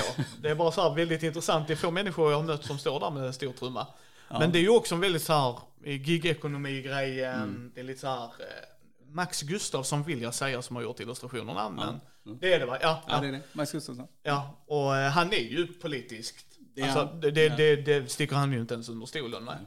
Som handlar ju då om att eh, man ska försöka betala hyran och inte dö. Nej, man, ska inte, man ska inte gå in i väggen. Ja. Liksom. Men, det- men det ska jag också säga, Felix Falks då har ju gjort detta. Felix Falk är ju då signad på mitt bolag eh, med egentligen en annan grej som vi skulle göra. Vi skulle göra liksom snille och skrivkramp där vi ska driva med universitetsvärlden. Eh, där, där folk som jobbar inom universitetsvärlden, de vill ju egentligen inte undervisa utan de vill ju liksom egentligen bara mingla runt och få sig bli självpublicerade. Så, och, och, då, och då går man omkring där i, i den här universitetsvärlden och är tvungen att undervisa eh, och sådär. Så, så ska vi, vill vi driva lite med det där. Och sen då, så kommer då Felix bara nästan från jag känner ju Max Gustafsson sen innan. Liksom, och, och sådär. Men då, då hade liksom Felix dratt ihop allt detta och praktiskt taget inte nämnt detta för mig. för då hade han ju då fått, eh, han hade fått spons från ABF tror jag, från Ja. deras kulturfond och sådär. Och inte nämnt detta riktigt så här. Så, jag, eller så hängde inte jag med på att oj, nu kommer detta hända. Så här, jag har ingen aning. Så, så jag fick ju nästan dra, oj oj oj, här, nu ska vi börja prata här Felix. vad är det du håller på, vad händer här? Liksom. Så, så, så det var ju samma det och även också skjuta med huvudet var ju liknande liksom. Eh, Det är ju inte så att jag har gått omkring och eh, de här kreatörerna bara, nej men nu, nu, nu ska ni läggas under villarnas paraply och jag, jag bestämmer hur det ska ha skett. Utan det är ju, det är liksom kreatörer som bara shit, som gör grejer liksom. Och då, då hoppar jag in där. och här, oh, wow, det, det här ska vi samarbeta kring. Ja, för, för du har ju ditt förlag då, Vildhallon. Där, där ni gör de här produkterna som jag tycker är sjukt bra gjort. Ja, tack, tack. Eh, och uh, springvikarien fick vi ju spela med Felix, eh, men då tyvärr inom Tabletop Simulator för att vi inte hade, eller det var en pandemi då för Ja, tyvärr. Eh, du har ju varit här, första gången jag träffade dig var Gothcon 2019. Jaha, okej. Mm. Då sålde du nättrolls till mig. Ja, är sant. Tror jag det var, något sånt Ja. där. Eh, men då stod du och pratade lite och sådana grejer. Hur har... För det många glömmer ju med konvent, det är ju att, eh, och Brisse och jag kan ju det eftersom vi pratar mycket med folk i industrin och det är liksom att när, du, när jag köper en grej direkt från dig, Mm. då går vinsten direkt till Mattias. Ja, alltså alltså förlaget, de som gör produkten. Ja. När du köper det i butik så gör det inte det. Ni har ju fått, att de har ju köpt in det, Absolut. men inte till det, alltså det blir alltid andra kostnader. Mm. Så är det ju med allt liksom. Så många förlag, lever ju faktiskt till och med på att åka till exempel till SN, alltså mässor Ja. överlag, för det är då ni köper direkt från oss, inte en butik. Ja. Hur upplever du det som liksom under pandemin kontra nu att du kan faktiskt åka på ett konvent? Hur har det gått för, behöver inte prata siffror, men ser du skillnaden liksom? För vi behöver ju ha er kreatörer. Jag kan absolut prata för jag är sjukt stolt över detta. Liksom, det har gått skitbra. Ja. liksom. Men man kan säga så här liksom att Alltså, konvent är ju jätteviktigt att, att gå på. Jag tror att när man, när man pratar om detta också, så det, det får inte bli en motsatsförhållande mellan butiker och förlag. Nej. Sådär, utan det, det, som förlag så förhåller du dig till eh, upptryckskostnader och, sen, och, alltså, och illustrationskostnader, layout och alla sådana här grejer. Produktionskostnader helt enkelt. Nu blir det lite så här tråkiga siffror och så här kanske. Men sen tar ju då liksom, sen blir det någon slags förlags, eller F-pris då, eller återförsäljning, eller det man säljer in till butiken. Liksom. Och den är ju, jag skulle säga då, eh, 60% mindre av det du köper det för. för de här 60% är ju någon slags påslag. Sen har vi då liksom så här grossister som tar 20% på F-priset. Så här, eh, så där, som du ska göra. Ja, 20 eller 10 beroende på vilket avtal man har. Och så. Det, så, så då finns det ganska lite vinst för själva förlaget om det säljs via via butik. Men samtidigt då så är ju butikerna sjukt viktiga som Oh ja. en, eh, som en alltså nästan en marknadsföringskanal eller liksom att det kommer ut till folk man inte når. Liksom. Men för att då koppla vidare då till hur vet du, pandemin har slagit. Så här, ja, allt fysisk försäljning dog ju. Liksom. Ja. Det, det, det gjorde det. Men för Vildanons del så, så var det så att webbshoppen fullkomligt exploderade. Så jag tror jag hade liksom i, eh, alltså förra året så tror jag jag sålde för 100 000 den här webbshoppen. Och det är ju sjukt mycket för ett litet indieförlag skulle Yes. jag vilja säga. Men då är det böcker, det är förhandsbeställningar, det är spel och sådär liksom. Ja, och sen butiker och distributörer har ju, om jag eh, får säga om jag har fel, de brukar ju köpa in det också så att man får Ja. Det är liksom inte du som sätter ut i butiken som Nej, nej. Nej. Så att även om det är mindre, där är ju förklar, och som, du säger, reklam, att det syns. Det är det. Nej, men så, så hela kedjan är viktig. Är det. Men ska, ska man då... Eh, Villanon kör ju 50-50 med sina kreatörer efter break någonstans. Eh, vilket jag tycker är viktigt. Eh, för jag är kulturarbetare själv. Jag, det, det ska gå och löna sig. Och, eller man ska kunna livnära sig lite på sin eh, hobby eller konst någonstans. Eh, så, eh, och jag försöker ändå liksom skriva relativt schyssta avtal med sättare och sådär också. Liksom. Men det är, det, det är svårt också när man kommer in när det är sådana här små upplagor. Det är ju svårt. Alltså, det är ju inte så att... Eh, alltså Vildholland är inte fria ligan. Liksom. det, det, det, så är det liksom. Eh, vi är mindre. Liksom. Och jag- Det är jag Ja. som gör det. Sen har jag liksom gäng runt mig som blir nästan som en ja, lite så här Vildhallon-familj. Jag vill bygga den här härliga vildvuxna känslan då liksom. Ja. Eh, så. Men jag försöker ändå hålla re- relativt schyssta eh, avtal liksom. I det Ja. där. Och, hur, hur har du upplevt det nu när en hel dag har redan gått? Har det varit en bra försäljning i år? Alltså du känner liksom att nej men det, det Ja, men det var faktiskt väldigt bra. Men, men jag tror också att det, ja, det har gått väldigt bra. Liksom. Eh, jag tror att det, det, det är lite som försäljning som på bokmässan för mig. Ja. eh. Och det, är- det är en bra försäljning. Eh, ja, sen kan man ju tänka så här, varför är det då en bra försäljning? Jo, det kanske är för att nu har jag fler spel i sortimentet. Ja. Och då kommer man upp lite i vet du, intäkterna. Liksom. Sen är det 25% moms där, så man tror ju att det, allt det här är åh, jättemycket pengar. Men sen, ja just det, det var 25% moms på det och inte 6%. Så, så, nu ska jag dra till Bahamas. Nej, det ska jag inte. Okej. Så, så det, men ja, så det har nog eh, gått väldigt bra i år faktiskt. Hittills. I alla fall så att du tänker, vi borde kanske åka på mer mässor. Eller så här, konvent. Jag, jag- har gjort någon slags, eh, Villan har börjat kommit till någon slags mellanutvecklingsnivå. Där jag börjar tänka så här liksom, att jag, jag besöker gärna en mässa en gång, liksom, och kollar hur det är.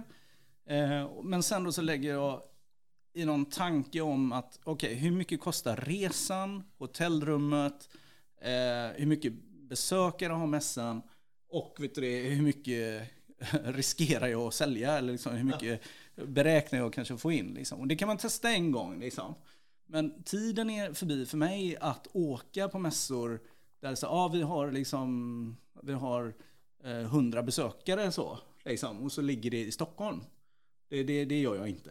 nej, nej, det är Alltså. Norrsken är en sån grej. Jag vill gärna åka till Norrsken. Liksom. Men själva resan dit och hotellrummet, alltså det, är- det är omöjligt. Liksom. Det, det, det, det går inte. Och då kan man säga så här, ja, men det ger jättemycket bra marknadsföring och sådär. Ja, men Sverige är så litet och jag kör på svenska och sådär.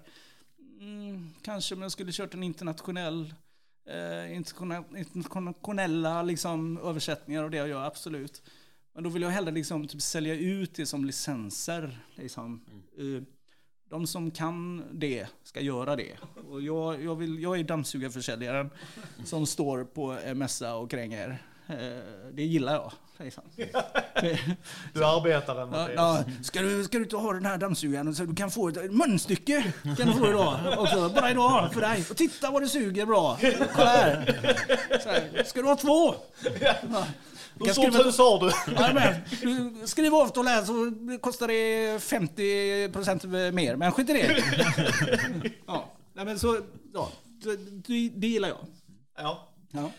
Eh, Nu är brädspel min, min huvudsysselsättning så att säga då. Mm. Och ni har ju ut en del brädspel men det känns som att den svenska rollspelsmarknaden blomstrar. Ja. Hur är det med den svenska brädspelsmarknaden? Eh, så det, här, det här får jag ju nästan stryk för när jag, när jag säger. Liksom, jag, jag sticker gärna ut hakan i det där. Jag ser ju då den svenska brädspels eh, som jazzmusiker. Säger jag. Ehm, och jag säger så här, jag är mer punk. Men Åh fan Mattias.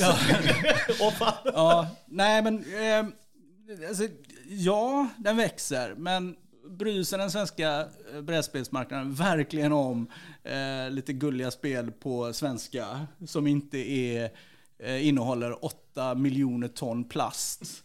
Eller regelhäften som är på eh, 700 kilo. Liksom. Nej, det gör de inte.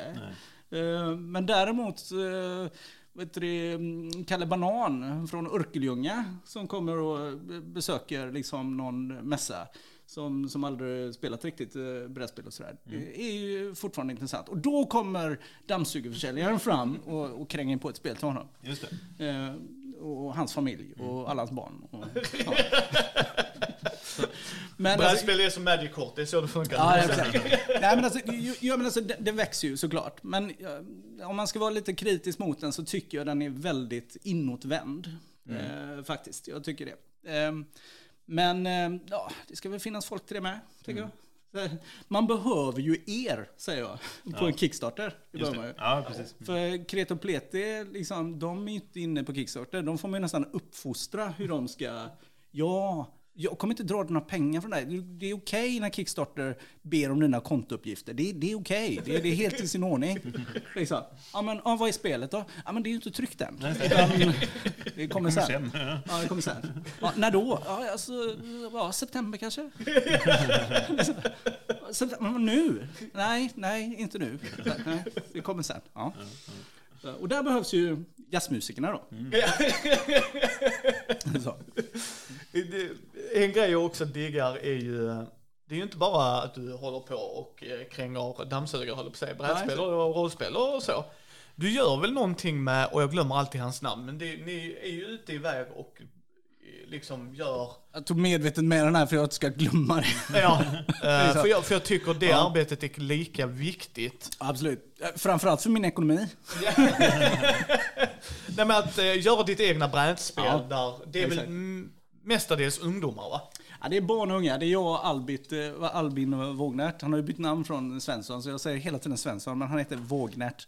Eh, så han har gift sig. Eh, sådär. Men jag och Albin från Game Prototyper, alltså företaget eh, Game Prototyper, han hjälper ju till brädspelare, eller sen speldesigners att göra eh, egna prototyper och så eh, funkar han lite som, vad heter han, Gamecrafter va? Ja. Eh, ja, så han, lite så en svensk version av Gamecrafter, men på en indie-nivå och sådär liksom. Men vi eh, åker ju runt till skolor och till kulturhus och sådär och lär barn och unga göra brädspel. Och tar betalt på det såklart, eh, från kommuner och skolor och sådär. Och det är ju Skapande skola framförallt, vilket är väldigt bra. Så är det så att eh, man är lärare någonting, då söker man ju pengar från Kulturrådet via Skapande skola. Och då vet du, eh, kommer vi upp och, i klass och så håller vi ett pass där vi pratar om spelmekanik och eh, Ja, eh, spelmekanik och tema. Och sen så får då uh, ungarna, liksom, eleverna, liksom varsin... Uh, de jobbar två och två, så får de varsin uh, låda med spelkomponenter. Och så ska de hitta på ett eget brädspel helt enkelt. Och det har varit jättepopulärt. Vi har varit ute ganska mycket med det. Vi var en månad nästan i Hedemora och Avesta nu senast. Vilket gjorde att jag kunde betala hyran. Det var jättebra. Yay. Small victory. Yay. Mer sånt, boka in oss. Det är asbra.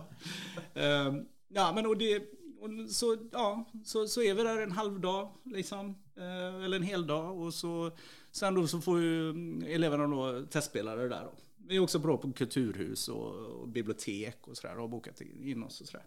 Vad är det för åldersgrupper som brukar vara med? Ja, vi brukar säga så här från tredje klass. Men ja. vi var uppe i Dalarna en annan vända i Malung. Och då hade ju då eh, det hade blivit någon miss i kommunikationen här på någon sån här lov. Och då ringde kultursekreteraren. Oj, oj, oj, jag vet inte. Men nej, de, de, de missade. Nej, de kommer inte. Nej, nej. Men ni får några sexåringar istället. Okej, okay, det här blir ju bra. Eh, tänkte jag. Det kommer bli pysselstund. Härligt. Eh, men det blev faktiskt jävligt bra. Liksom. De höll på där, uh, ungarna. Och uh, det blev faktiskt spel. Liksom, mm. som, som funkar. Och man tänkte så här, nej, nu blir det Fia med knuff eller något annat. Så, men det blev, det blev faktiskt egna spel. Vi blev jätteimponerade. Ja.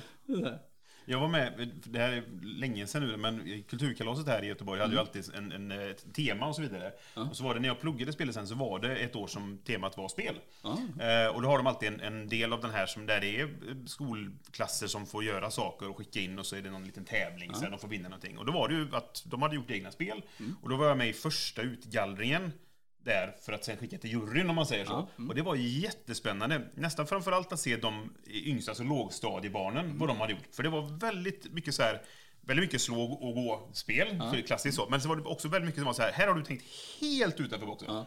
Inte, här, jag har aldrig sett något liknande verkligen ja, sådär. Och det var jättespännande.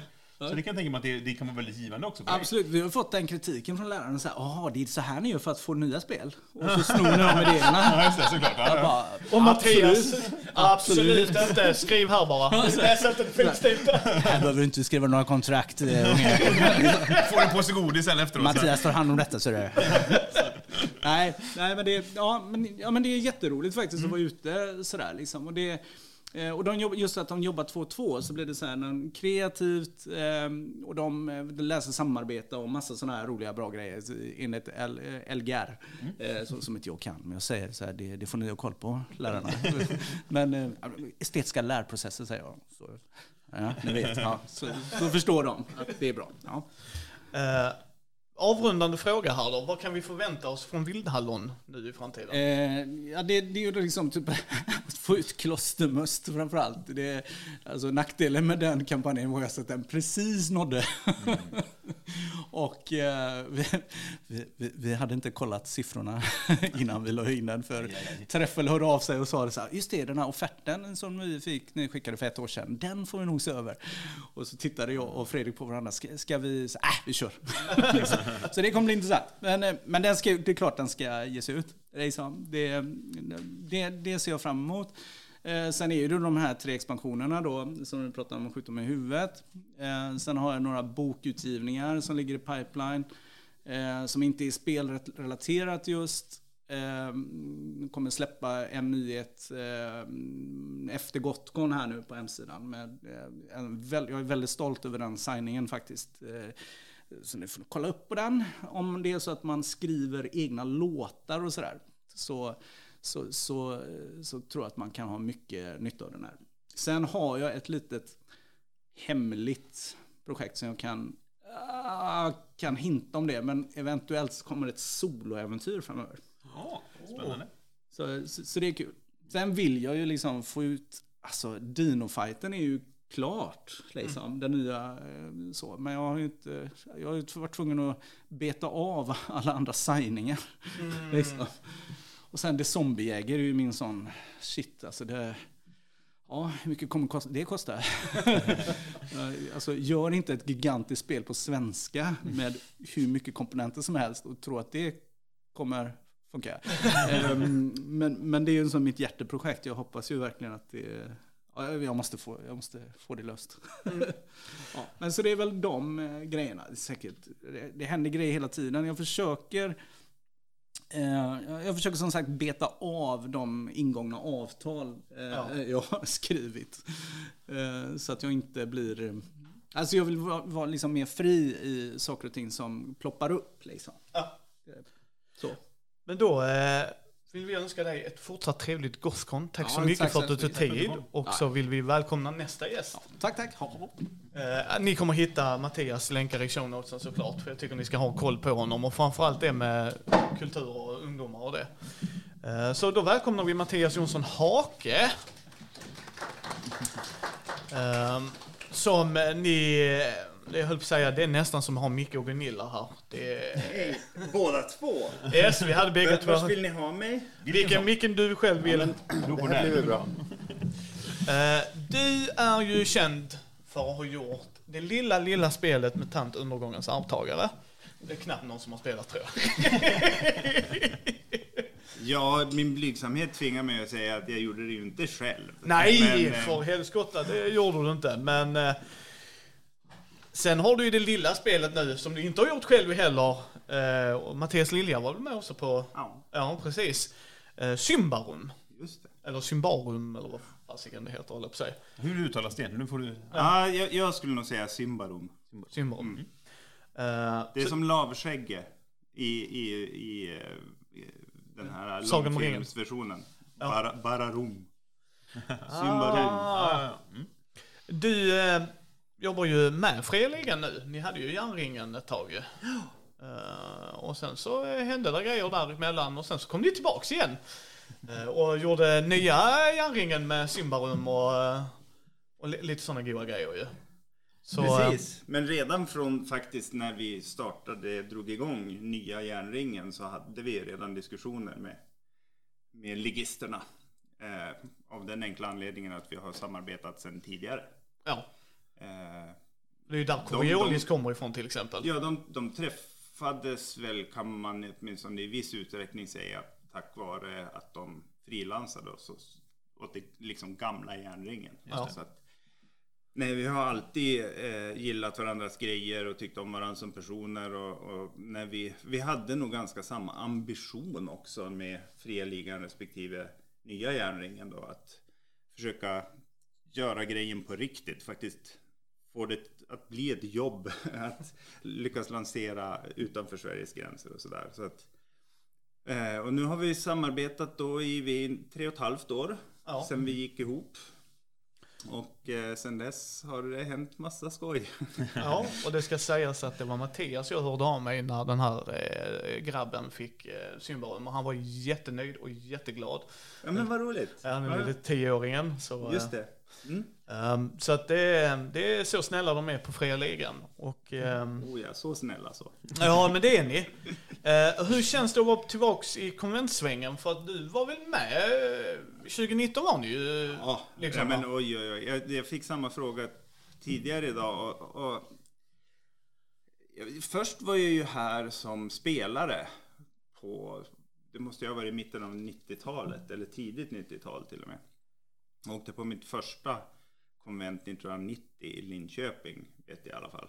Så ung är han, det hör ni. Ja, nej, men så, så, så dröjde det faktiskt då till, ja, inte jättelänge, 2001 kan det ha varit på BSK. Det här vet du Brisse? Jajamän, jag var där. Ja. Eh, som jag liksom kom till ett konvent som spelmakare för första gången då med undergångens arvtagare. Det var ju ganska kul, apropå det. För att det här var lite grann före internets tid. Ja, det var så, så, här, så vi, vi var ju där ändå, för jag åkte på spelkonvent och så vidare. Så, bara, och så kom folk springande och bara Det finns ett nytt mutant! Det finns ett nytt mutant! Va?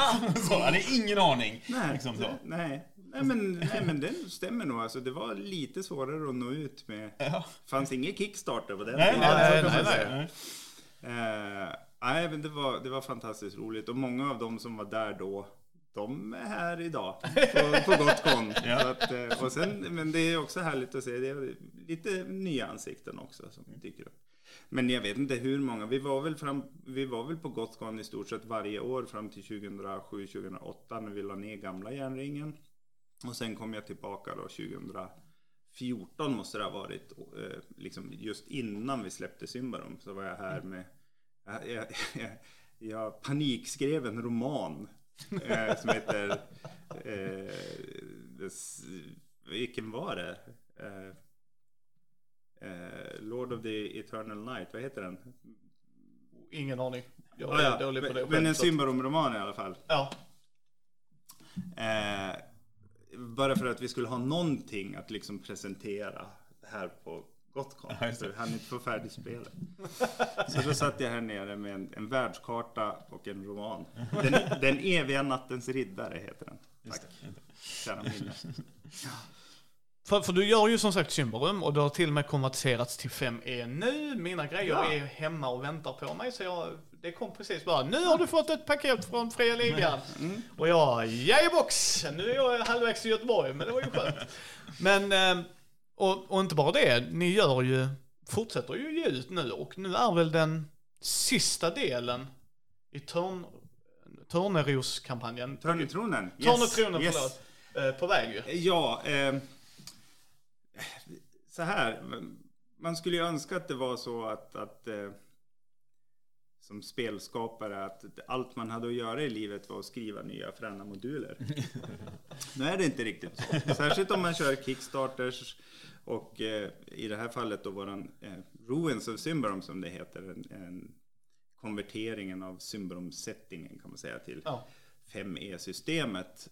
Eh, det är ju tre stycken riktigt rejäla grundböcker kan man säga och sen är det kartor och det är spelledarskärmar och en massa saker. Så att jag har ju suttit med oerhört mycket projektledning kan man säga under tiden. Så jag hade hoppats kunna meddela den glada nyheten att del 6 i Törnetronen är helt färdigskriven här i samtalet eh, med dig. Men eh, nej, Nej. Men den är på väg, sakta den men säkert. är på, absolut på väg. Och den, eh, det ska bli så härligt. Jag fyller 50 år. Åh. Och min absoluta ambition är att Ja, med trycksituationen och fraktsituationen som är i världen nu så är det lite knepigt. Men vi ska åtminstone ha ut pdf-er av sista delen innan jag fyller 50. Den 22 december. Ja. Sen kanske det misslyckas, men det är ambitionen. Det, och det är det jag tycker är jättekul när vi har, framförallt när du och jag har bubblat lite Mattias, är ju att um, Symbarum, jag kommer faktiskt ihåg Fredde, min polare, det var han som kom och så bara kolla här, det här, det här är ju så spännande. Spelledaren rullar ju inte tärningar, så bara det var liksom för oss var det ju som ett slag i ansiktet, vad fan säger du liksom? Men sen var det också liksom världen som han gick igång på mycket och Micke du kommer gilla det, ja, men jag gillar inte fantasy. Nej nej nej nej, dark and gritty, liksom världen vill åt dig liksom så här. Jävla fan, hooked liksom. Sen eh, när vi träffades så jag bara, du är ett genidrag det här med den här världen kan jag ju säga liksom. Eh, och då när jag fick reda på att det var så här, ah, vi fick ju inte göra drakar och demoner så. Nej men de så, det, det, är, det är en sanning utan särskilt mycket modifikation. Att vi, och det var likadant när vi gjorde Mut- Mutantundergångens arvtagare, gamla järnringen, att vi, vi tog avstamp i våra egna hemmasnickrade kampanjer. Liksom. Och, och i, i Symbaroms fall i våran Drakar och Demoner-kampanj, Erebaltor-kampanj. Eh, eh, sen är det klart att det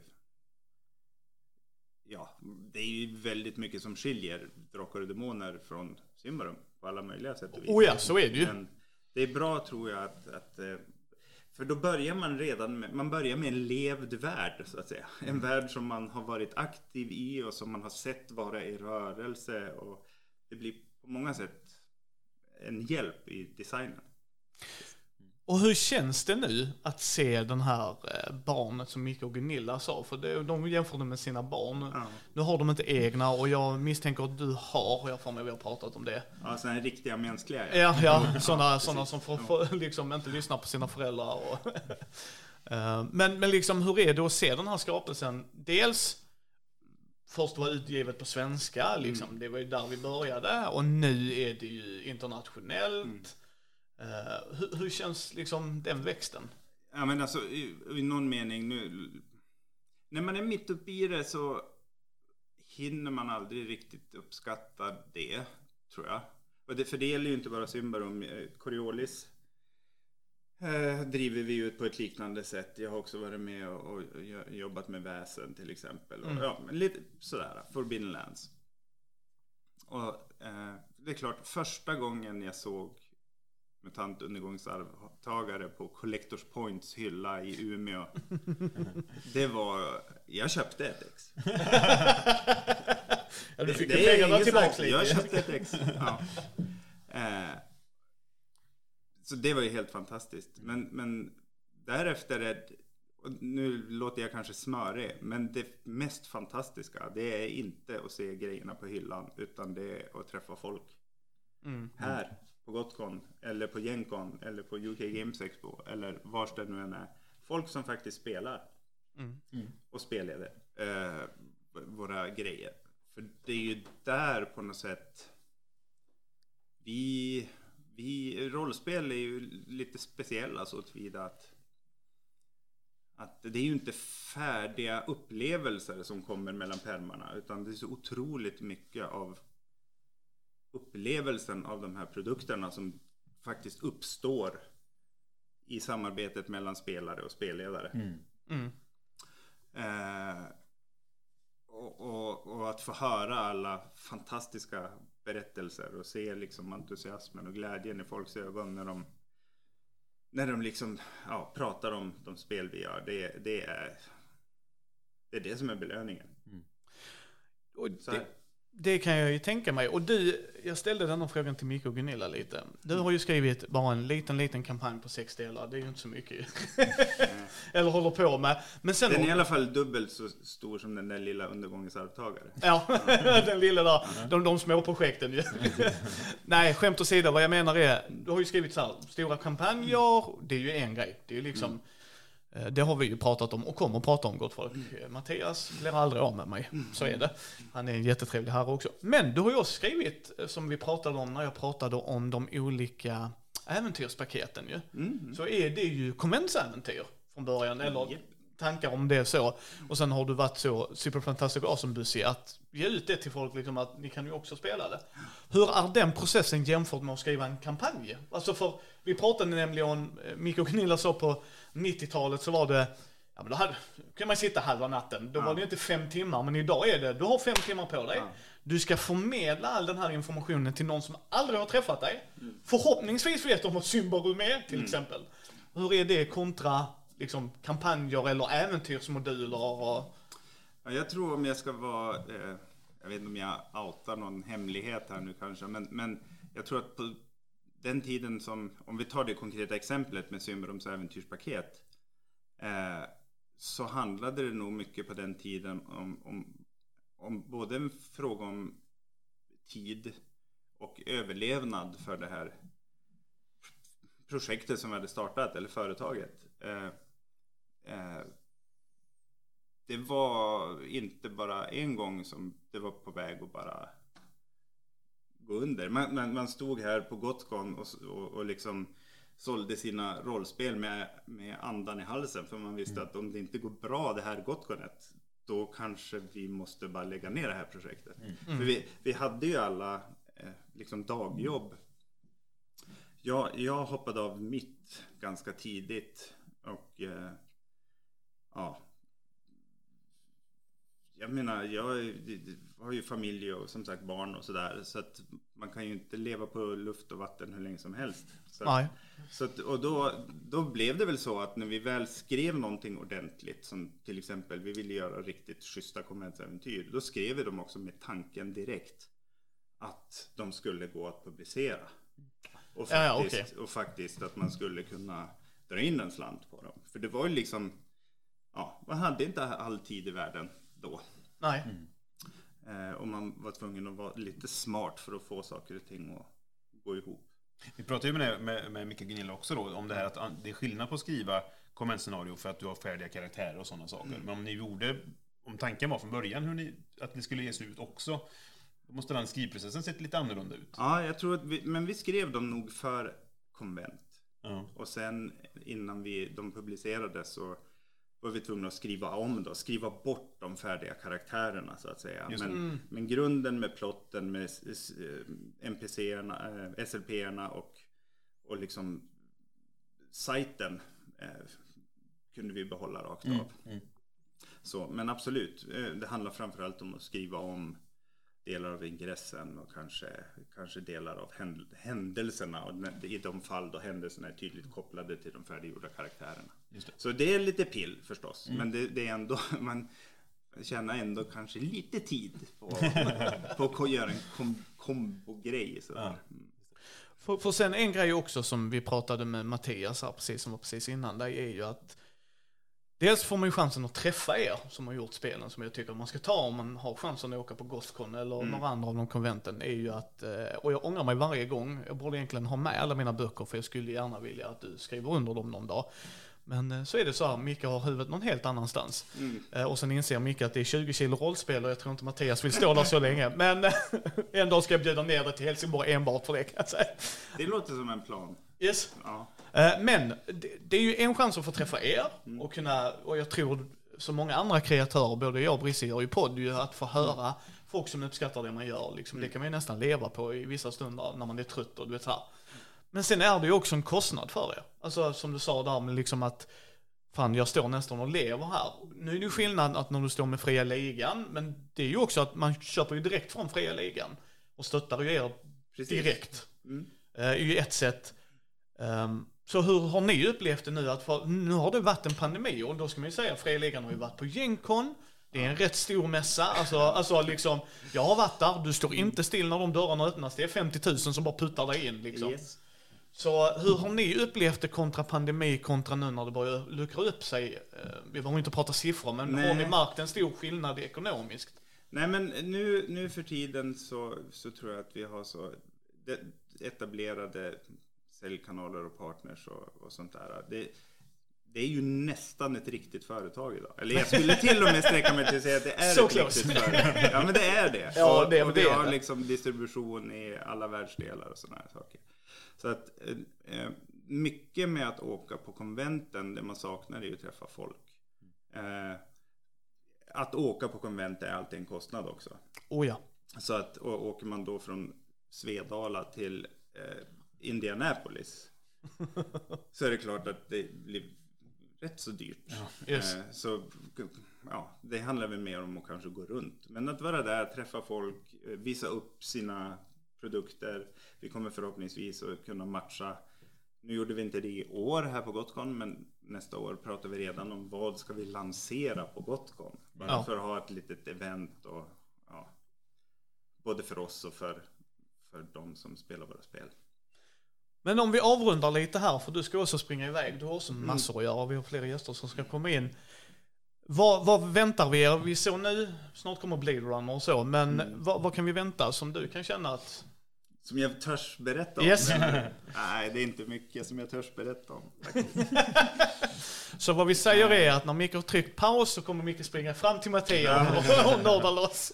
nej, men, eh, nej men eh, för att prata Symbarom då till att börja med som jag är, är game director för och törs prata om.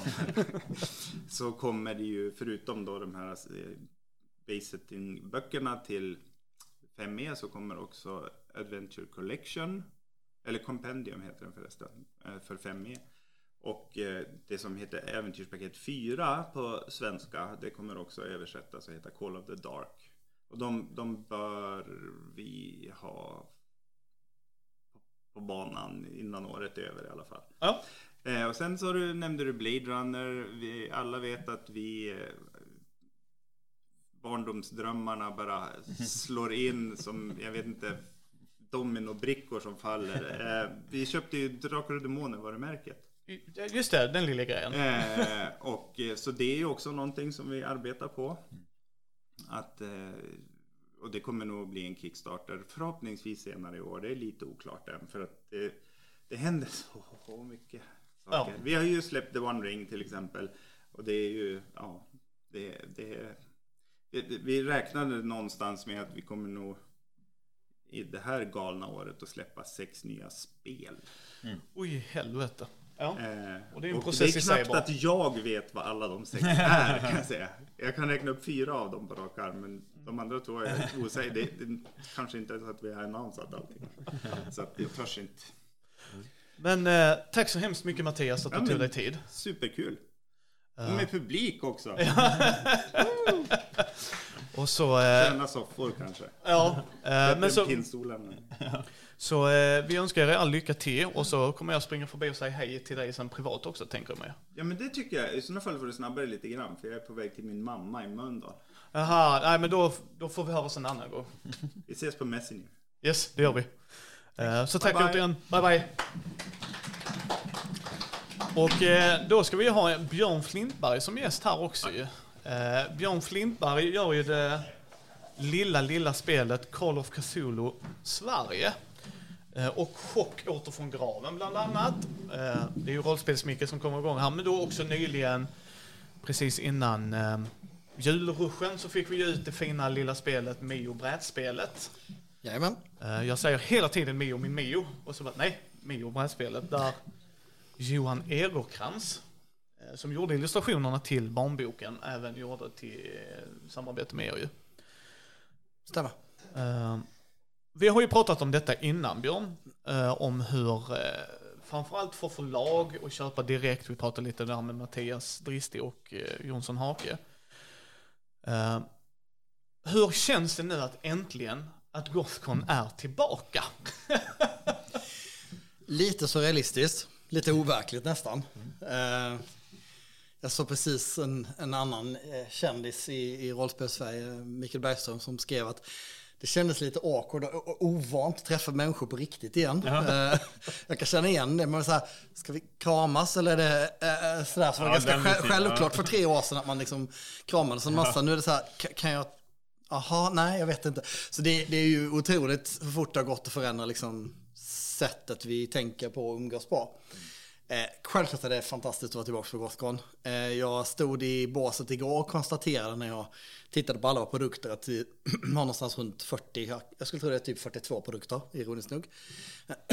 Av dem så är det fyra som fanns pre-pandemin. Oh! Chock och, eh, Chock och Call of Cthulhu har båda konventpremiär i år. De har aldrig varit på ett konvent innan eftersom Chock kom Just julen Ja, ja, ja. 2019. Mm, och så var Cthulhu har kommit ut under pandemin. Så att, eh, Det kommer jag ihåg för eh, Jonas Larsson vill jag säga va? Mm, bibliotekarien. Eh, spelade ju mig och eh, Matrim, Andis grabb. Eh, och då sa du det, nej men det är detta som kommer sen, det är det som var på Kickstarter och det. Och då fick vi ju spela chock. Och det var det jag glömde, nej det var ju inte det du sålde, utan vi hade bara turen att få spela det. Och det var fantastiskt kul, Jonas är fantastisk. Och eh, spoiler, han ska ju spela oss i lite Call of Cthulhu Sverige. I Mindy, så det ska bli jätteroligt. Eh, förväntar mig bli galen eller dö. Eller why not both? Vad skulle annars hända? liksom. Men vi har ju pratat om det mycket eh, Björn, liksom att kanske lite repetitivt för folk att höra, men jag tycker att det är en bra punkt att trycka på.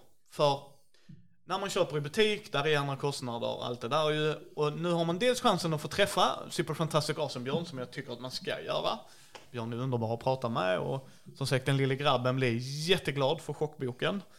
Uh, och det uppskattas när, när de kan vara med på sådana hörn. Men sen inte nog med att man kan få träffa er och prata med er. Man köper ju direkt ifrån er. Uh, och hur har den, alltså för pandemin, jag vet att vi pratade lite om det, att det var ju en av de, människor dör, det är jättehemskt såklart, men för förläggarna är det ju en kostnads, alltså det är pengar, inkomst som försvinner ju.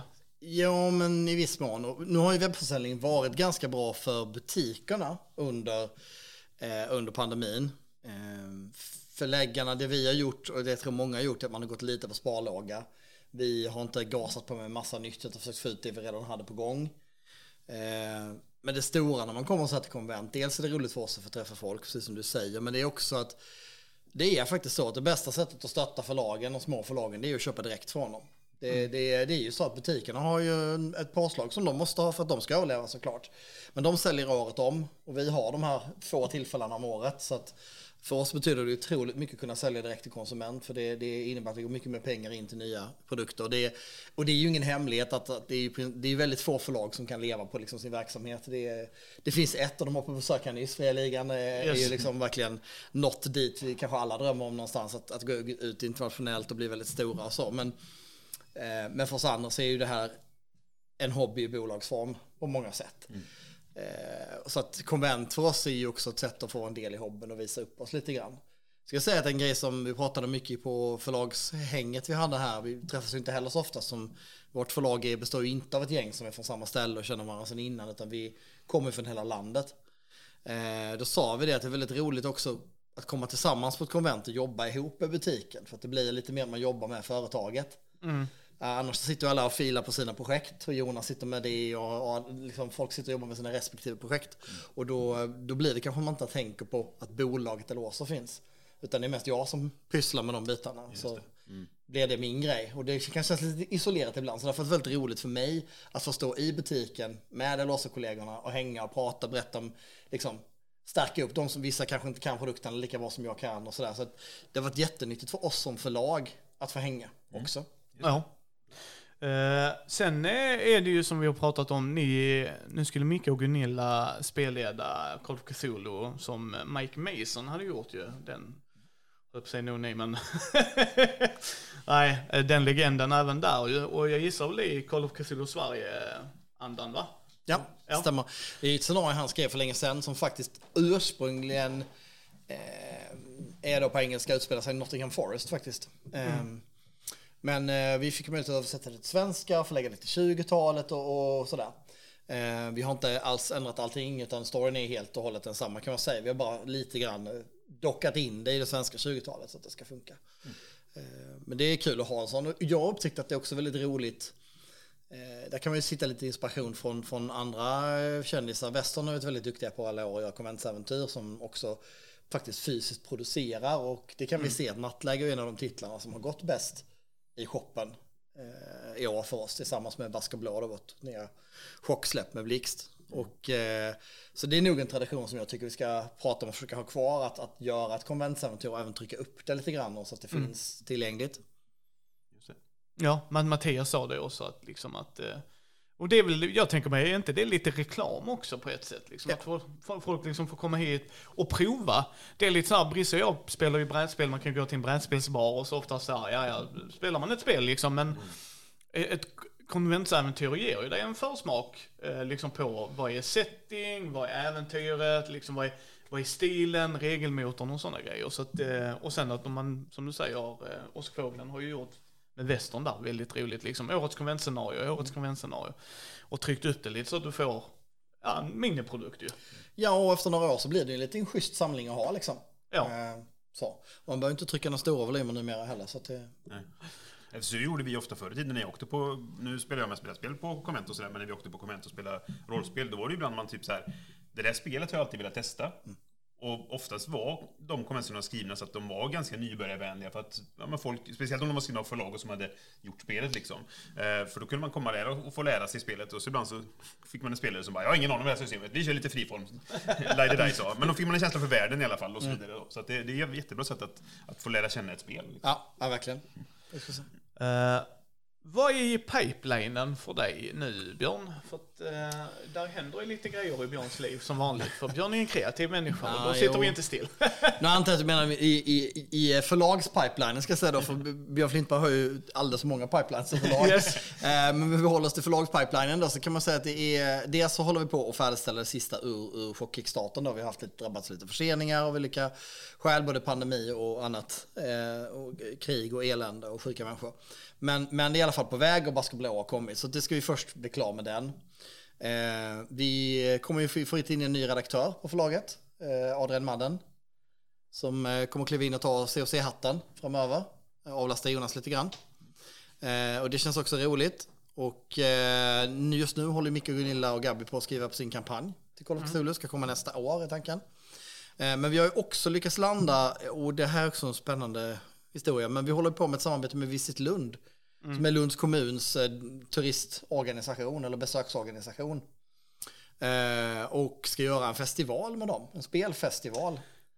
Det är så spännande. Ja, det, är, det är väldigt intressant. Och, och det, det lustiga är att det var jag som sa nej det är nog för smalt med Cthulhu-festival. Eh, för de var så här, kan vi inte köra bara Cthulhu? Bara Cthulhu? Jag, bara, "Ja, jag tror det är lite smalt om vi ska få folk komma. Eh, så Cthulhu ligger liksom i det perfekta vändiagrammet. Du har 20-tal, du har spel och du har skräck. Och är du Cthulhu-nörd då är det ganska självklart att det ligger i mitten där. Men för alla andra så är det ju helt orelaterade saker.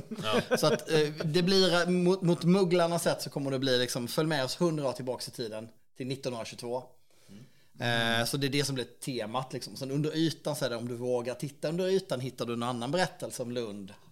Hint hint. Och där lägger vi liksom eh, skräcken. Så det blir en massa aktiviteter förhoppningsvis i Lund. Vi ska fylla avborgen med spännande föreläsningar och aktiviteter och pyssel och hitta på grejer.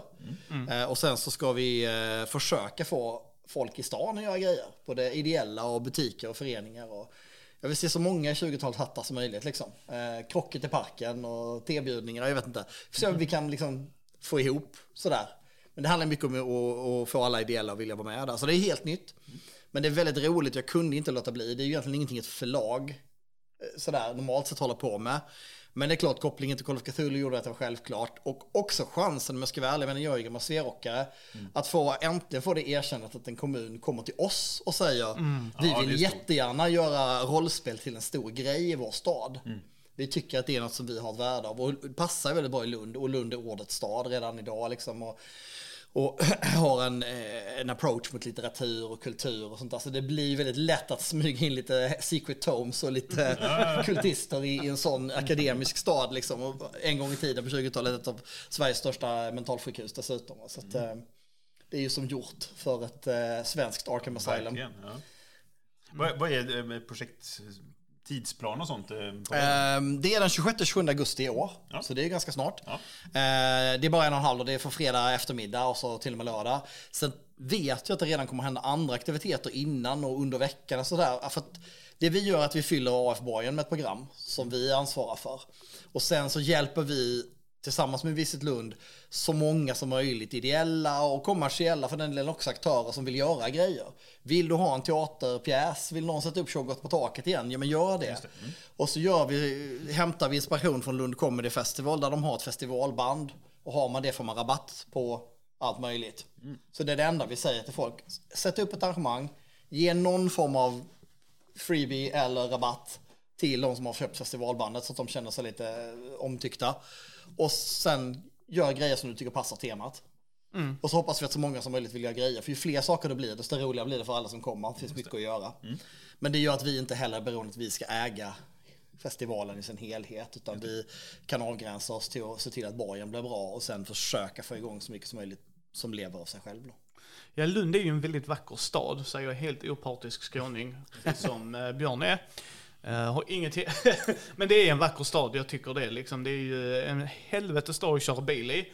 Och det är faktiskt positivt just det för att det är mycket gågator, mycket äldre hus. Alltså inte så här, ja de har ju äldre, äldre än typ USAs land ju. Men, men där är mycket så här 20-talsfeeling, framförallt i vissa kvarter där du kan bara känna anorna. Och det är något jag uppskattar väldigt mycket med Lund när man går där. Uh, framförallt på vissa delar av stan.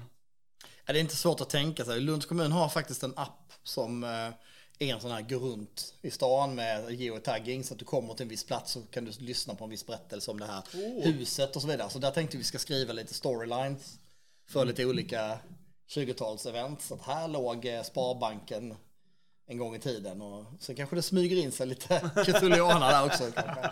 Här borde kultisten eh, Engström. Liksom. Vi får se hur det ter sig. Eh, Men det kommer ju som uh, Micke och Gunilla sa ju att det ska ju vara typ en liten sourcebok om Lund, att det ska bli typ eh, Sveriges Arkham och, eh, och det är deras kampanj med Gabriel då, Gabi. Men vad, vad är planen? Det ska tuffa på mer grejer till Cthulhu och Ja, precis. Alltså, I år till Lund, Lundafestivalen ska jag inte säga för det är en annan grej, men till Lund 1922 som den heter då. Ehm, så kommer ju ett litet historiskt häfte som är en försmak på sourcebooken. Men till nästa år så är det ju tänkt att det ska finnas en sourcebook för Lund. Ehm, och helst, om, vi, om det går, ska vi försöka tajma så att kampanjen kan komma samtidigt. Ehm, så det blir en kampanj och en, en sourcebook. Så får vi se om vi lyckas få ut båda samtidigt. Så det, det är det som vi har näst. Och sen jobbar vi inom Elaso på ytterligare en kampanj till Call of Cthulhu. Och eh, det är det som är närmst i pipen, ska säga, för, för Cthulhus del. Eh, vi tittar också på att göra fler sådana här 20-talsgrejer och, och mer historiskt material. Jag känner att man har lite, när man var, gjorde valet, som, när vi tog det valet att vi skulle flytta allting till det svenska 20-talet, så har vi också på något sätt tagit ett ansvar för att försöka folkbilda lite om det svenska 20-talet. Jag menar, det, vi kan så mycket om det amerikanska, vi som spelar Cthulhu. Det är så, egentligen pinsamt att vi kan så lite om vårt eget 20-tal. Och det händer så mycket, så jag hoppas att jag ska få lite tid att, att jobba med det där, faktiskt arbeta med lite kulturinstitutioner och liksom bygga fram det här. Så vi lever ju ändå, nu är det ju 2020-talet. Det är perfekt att kunna göra grejer om 1920-talet nu, Ja. när vi är 100 år senare. Det borde ju liksom vara grejer att göra i sju år framåt, rimligen, eh, Ja. som hade passat perfekt. Så att jag ska försöka lägga lite krut så att det kan hända fler sådana här lite roliga grejer kopplade till 20-talet. Eh, det är min förhoppning. Och sen så på chocksidan, eh, Basker Blå är vi supernöjda med. Riksäventyr. Både stämningen, hittat en egen liksom, kampanjmiljö där med Atlantida, ön i Atlanten, lite Kap Verde-inspirerat. Portugisisk koloni och, och lite spännande med lite djungel, eh, berg och djunglar och ja, lätt att få chockstämning i en sån miljö. Eh, och vi tittar lite på hur vi ska gå vidare med den och vill göra något mer med den. Vi har inte bestämt riktigt än vad det landar i, men det, vi tittar på det. Sen handlar det mycket om Mio såklart. Mm. spelet som ju har gått jättebra med Astrid Lindgren. Eh, och där håller vi på nu att titta på att försöka få internationella distributörer då, så vi kan få ut fler språk. Det är målet. Eh, så att det är jättespännande. Det har också varit lite svårt där med pandemin och sen Ukraina och allting. Så att allting sånt där är ju lite uppe i luften. Men samtalen är igång liksom och försöka få ut det på fler språk. Eh, Det hade varit jätteroligt nu när vi har fått möjlighet att göra spel som dessutom har blivit ganska uppskattat och sålt ganska bra.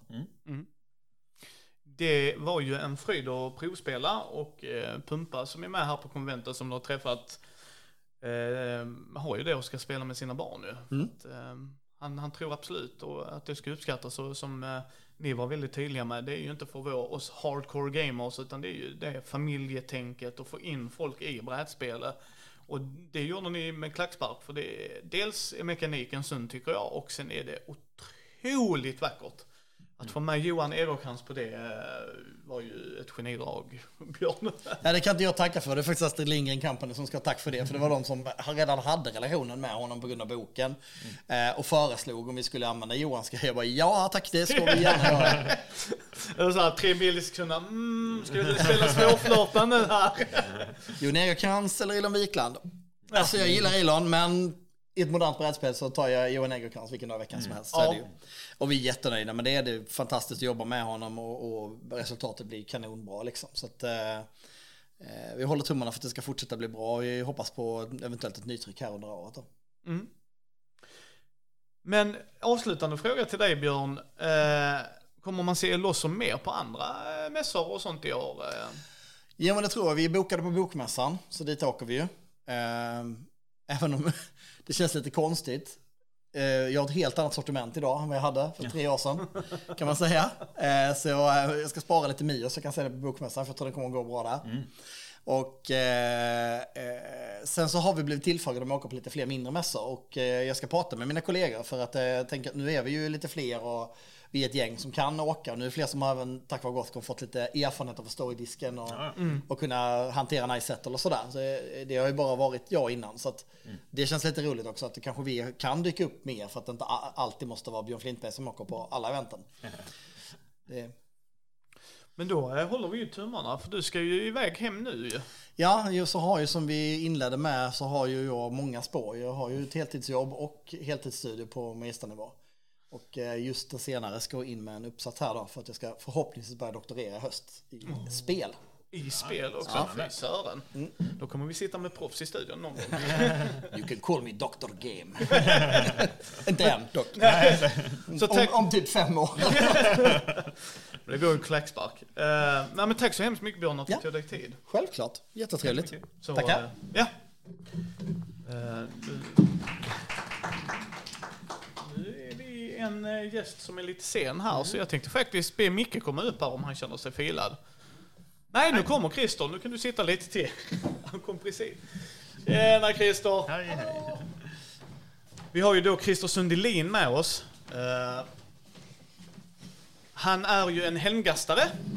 En av hur många, det vet jag inte. Det är aldrig lätt att hålla koll på alla. Vi är sju stycken. Sju stycken. Eh, Du har ju gjort en sjudundrandens massa grejer. Både till det lätta spelet E.ON.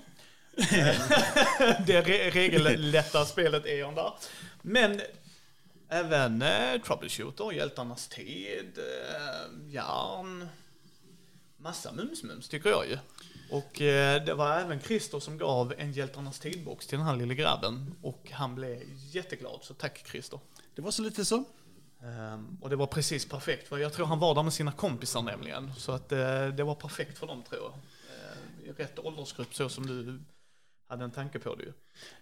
Men du gör ju Troubleshooter är det ju nya, stora från din del. För hemgastare är ju, de gör ju sina grejer ju. Petter till exempel håller på med kult och även om du kanske är involverad mycket där så är ju Troubleshooter din grej ju. Japp. Och nu är det väl Troubleshooter första gången på ett konvent? Ja. Det var Gabi de Burg som höll i det, i eh, det eh, evenemanget, i det äret. Ja. Eh, och det gjorde de bra. Folk är nöjda. Yes. Eh, och det säljs ju för första gången på ett konvent då också va? Ja, det också. Och hur har det gått? Jag får tänka mig, det är ju en, alltså... jag trodde, som jag sa till både dig och till Ronja, när jag såg hennes illustrationer så trodde jag att du hade fixat gamla belgisk, fransk-belgisk comics illustrationer ju. Så det är ju väldigt iögonfallande. Eh, och har ni fått många som har verkligen bara läser, stopp och stanna och tittat? Det har varit väldigt många sådana och vi har väldigt få ex kvar i vår lilla butik just nu. Så att, eh, men de ska nog ta slut i de, eh, de sista vi har också. Ja. Eh, men hur har feedbacken varit på det? Feedbacken har varit fantastisk, jag har inte hört ett dåligt ord. Och det roligaste var faktiskt en fransk recension som jag läste genom Google Translate då förstås. Ehm, som sa i stort, den började i stort med liksom, varför har ingen gjort det här rollspelet förut? Vilket i stort sett var varför jag började skriva det, för att ingen hade gjort det där rollspelet förut och jag ville ha det. och den avslutade med att det gör lite ont i den franska folksjälen att det är en svensk som har gjort det först. Eh, ja, det är ju också det som är väldigt speciellt ju. Eh, för det är ju verkligen inspirerat. Det är ju ett fransk-belgisk comic och det är ju verkligen, du använder uttryck som Tintinland, i uh, Ja. U-Boat Mystery. Eh, du liksom använder verkligen mycket den stilen att man är en bunte, det är en grej jag verkligen älskar med Tintin ju att han är en snubbe som bara råkar hända grejer. Han söker inte fara liksom. Eh, När det bara händer liksom. Plötsligt så ramlar den där fartygsmällen ner och plopp så har vi hittat en skattkarta i, som var inrullad i masten. Liksom. Yes. Eh, och då är är man ju inte liksom den tråkiga svensken som bara, nej men då skickar jag det till ett museum så kan de ju kolla det vidare. Utan då ska man ju ut och ut, utforska. Precis. Eh, och det, det är ju hela grejen, vilket jag tycker är väldigt så intressant också. Mm. Vi kallar det för fantasy tourism, om man nu ska sätta en term på det. Liksom att, eh, man hittar något exotiskt ställe som man har läst om och så gör man ett äventyr som åker dit. Och det är en grej jag verkligen tyckte ni nailade med det. Och ehm, Thomas som jag och Brisse känner, som är med i Mindy-familjen, som bara spelar brädspel och typ lite Coriolis, köpte ditt spel enbart för hela premissen. Men det är fransk-belgisk comics, det är klart jag ska äga det. Kommer jag spela det, who knows, men läsa det vill jag göra. Ehm, och sen så är det ju då byggt vidare på, från järn till hjältarnas tid och nu troubleshooter, där du har varit mer aktiv med det ju. Det används ju i, ska sägas, i eh, Kopparhavets hjältar ju också. Men ehm, nu, nu är det ju ute, nu är det live. Gabby körde ju sitt konventsäventyr som du sa och folk var nöjda. Hur, vad är planen mer därför liksom? Vad, vad är troubleshooter-planerna liksom? För nu har jag en bok hemma Christer, det står ett på. eh, som är en äventyrsbok. Yep. Det kommer att kännas jättedumt om det inte kommer i alla fall två, tre. Ja, faktum är att grundboken har siffran ett på sig och äventyrsboken har två. Så. Eh, och sen kommer det fler äventyrsböcker. Eh, nummer tre blir förmodligen The Ghost Knight som är en spökhistoria som går över till en spi- spionhistoria. Ja, som, som I det händer. Eh, typ centraleuropeiskt slott i ett sånt där Tintinland. Yes. Fördelen med Tintinländer är att man kan hitta på vad fan man vill i dem utan att någon geografinörd blir, blir sur och ledsen. Eh, och nummer fyra blir förmodligen The Great Champagne Gallop som är en fars om arv och olidliga släktingar. Det är ju, nu, you had me at hello. Eh, jag har ju läst detta och det är fantastiskt. Och jag eh, har sagt det, ni kommer få höra Christer spela det någon gång i Mindy i alla fall. Eh, För du sa ju det, som kreatören så vill du gärna spela. Du har gjort det för att spela och så får du spela det hela tiden. Precis, det är en liten förbannelse för oss spelskapare. Eh, vi pratar ju med alla om detta för att återigen hamra på den här spiken. Hur har konvent, eh, utan konvent påverkat eh, Hemgast nå ut? För här får man ju köpa det direkt av er, man får träffa er, kan ge er feedback eller säga fasiken var kul. Eh, Det är oftast där jag står. Jag, jag blir lite starstruck varje gång jag ser att jag tycker det är så trevligt att träffa honom och de andra kreatörerna. Men hur har ni upplevt det nu när det har varit två år? För ni har ju nästan alltid hängt på Gothcon vill jag säga. Ja. För, för vår del är det så här att vi har egentligen två stycken kanaler ut när vi släpper nya produkter. Och det ena är Kickstarter och det andra är Mm. Så när man bara har Kickstarter så känner man sig där lite, i alla fall känner jag mig sådär lite hamstrung. Liksom, jag har inte riktigt samma kontakt med fanbasen på samma sätt. Eh, så jag tycker det är jättegott att vara tillbaks på ett gott och kunna liksom, ja, visa upp vad jag har gjort. Ehm, jag vet inte om det är så det är jättestor skillnad rent försäljningsmässigt. Men, det hade, men bara just den fankontakten, personliga fankontakten, den, gör, den betyder väldigt mycket för mig som sk- spelskapare. Ja, men du måste få en, en kontext på något sätt där du ser slutkund, om man säger så. De som, som eh, ska spela spelet och så vidare. Istället för på, som sagt, på Kickstarter där ja, nå- någon betalade och sen fick ni ut det och ni, träffas aldrig och man får Nej, liksom inget ansikte sådär. Nej, precis. Eh, Så det, det är just det jag saknar bara med, med att bara köra, eh, att inte köra personligt så att säga. Ja, det kan jag förstå. Och det är ju lite det också när, eh, när man ser, för, för det är ju det jag tycker är så jätteroligt med just Hemgast. Eh, och hur ni beskriver hur hemgastare är. Att nej, men vi är några trevliga spelkonstruktörer som träffas i ett hörn och myser så här. Och så tittar man på er produkt, man har E.ON, eh, Grisfarmaren-rollspelet som Peter Naller sa. där man har hört skräckhistorier som att jag blev skjuten i lilltån, dog eh, typ två timmar senare. Det var ju yay kul. Eh, och sen har vi Kult Divinity Lost. Om man tycker att vissa saker är det på död kan man ju titta på hur den gotiska känslan kommer fram där. Och sen kommer man då till liksom hjältarnas tid, där äventyrskänslan och Kopparhavets hjältar, lite så här fantasy. Och sen kommer man då som sagt till Troubleshooter där vi har, eh, nu kör vi Tintinland här, det är liksom bara, och då, då tittar man liksom, hade jag inte vetat att ni var som du sa, olika eldsjälar med olika idéer så hade jag tyckt det var så här, är det en individ som står bakom alla dessa produkter så vill jag ju egentligen bara ha den som kompis för då är det så här, spridda skurar. Eh, Så hur, hur upplever du, alltså kommer folk fram och pratar kult med dig och du bara ser söt och trevlig ut som du alltid är? Eh, nej, alltså, jag, jag håller mig uppdaterad på vad de andra produkterna innehåller, även om jag inte är med aktivt och skriver dem. Så att när kom folk kommer och pratar kult med mig så försöker jag svara efter bästa förmåga och eh, beskriva produkterna vi har och berätta om upplevelser som vi har. Eh, Robin Liljeberg som var med och Petter och skrev grundboken, han är en sån fantastisk spelledare så att när vi har kört med honom ett par gånger så blir jag så mätt på kult, liksom, för det, det är ett tufft spel. Liksom. Det är ett tungt och all, otäckt spel, så att jag har inte kunnat spela kult på tre år sedan dess. för, för jag kommer ihåg när jag pratade med Pe- Petter första gången så sa han, för du gjorde ju järn. Och det skulle liksom så här vara, och det är en intressant eh, ta- tagning på fantasy och just det. Så berättar du att, eh, för, för där tycker jag det beskriver lite er arbetskultur kan man ju säga, att han är på väg hem från Gothcon. Petter då, så bara, fan vi borde göra ett eh, fantasy-rollspel för 10-11-åringar. Eh, vi borde återanvända Ronja Melins illustrationer, för hon är jätteduktig på det. Och eh, vi använder järnmotorn då, och sen så stannar de på, jag tror han sa utanför Borås, och ringer Christer och så bara, du, nu kör vi! När ska vi ha det här? Till sommaren, nu kör vi liksom. Så jag hade tre månader på mig att skriva Hjältarnas tid. eh, inklusive då liksom fixa produktion med eh, de bilder vi behövde, omslaget vi behövde. Eh, att fixa en box var fan skitknepigt. eh, så vi kom inte ut inom tre månader som planerat, utan det blev faktiskt fyra. Oh, Och det är ändå snabbast ballsy. producerade rollspelet jag någonsin har varit med om.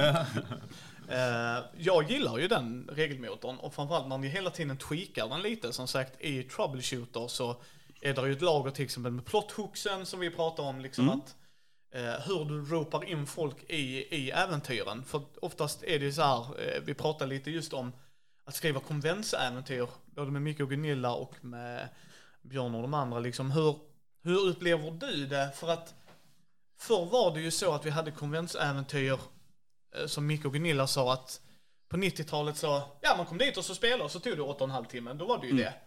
Så är det ju inte längre.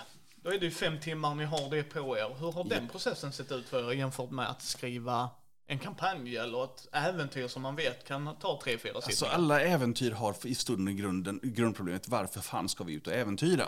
Och även då har man har, vet du, en, eh, om man har ett spel som har som koncept att man ska ut och äventyra så kommer det problemet alltid igen.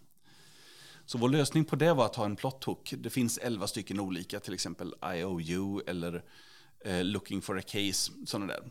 Det finns elva stycken att välja mellan. Alla rollpersoner har en eller två av dem. Eh, helst två. Eh, och allihopa har olika av dem. Så att när man väl börjar ett äventyr så, ett, ett äventyr inleds med att man har fyra stycken plot hooks och drar in rollpersonerna med. Och då får man alltid med någon av dem på något sätt. Och så på det, på det sättet så liksom kan vi skriva ihop ett äventyr, stoppa in fyra plot också, och så är de iväg. Och den metoden funkar asbra på konvent. För då har man liksom, vi har våra färdiga rollpersoner, de har sina plot hooks. Okej, vilka har vi inte använt sen förut? Ja. Eh, Kommer ni trycka upp det så för oss som inte har haft tid och möjlighet att spela de här Super Fantastic som äventyren, kommer man ha tillgång till det på något sätt? Just nu ligger de online, så att vi kan, man kan plocka ner dem. Och vi tänker i framtiden att eh, eh, till exempel ha som stretch goal så att vi faktiskt har och trycker dem där. Hoppas vi på det kan jag säga det. Jag säger inte alls hård om min fru som inte gillar att göra. jag har bara 970 någonting så att eh, det, det är lugnt. Eh, Men, men vad är de stora grejerna från Hengar som ska komma under den närmsta tiden liksom? Eh, vad som kommer att komma, det är... Eller som ni tänker och funderar som är i görningen?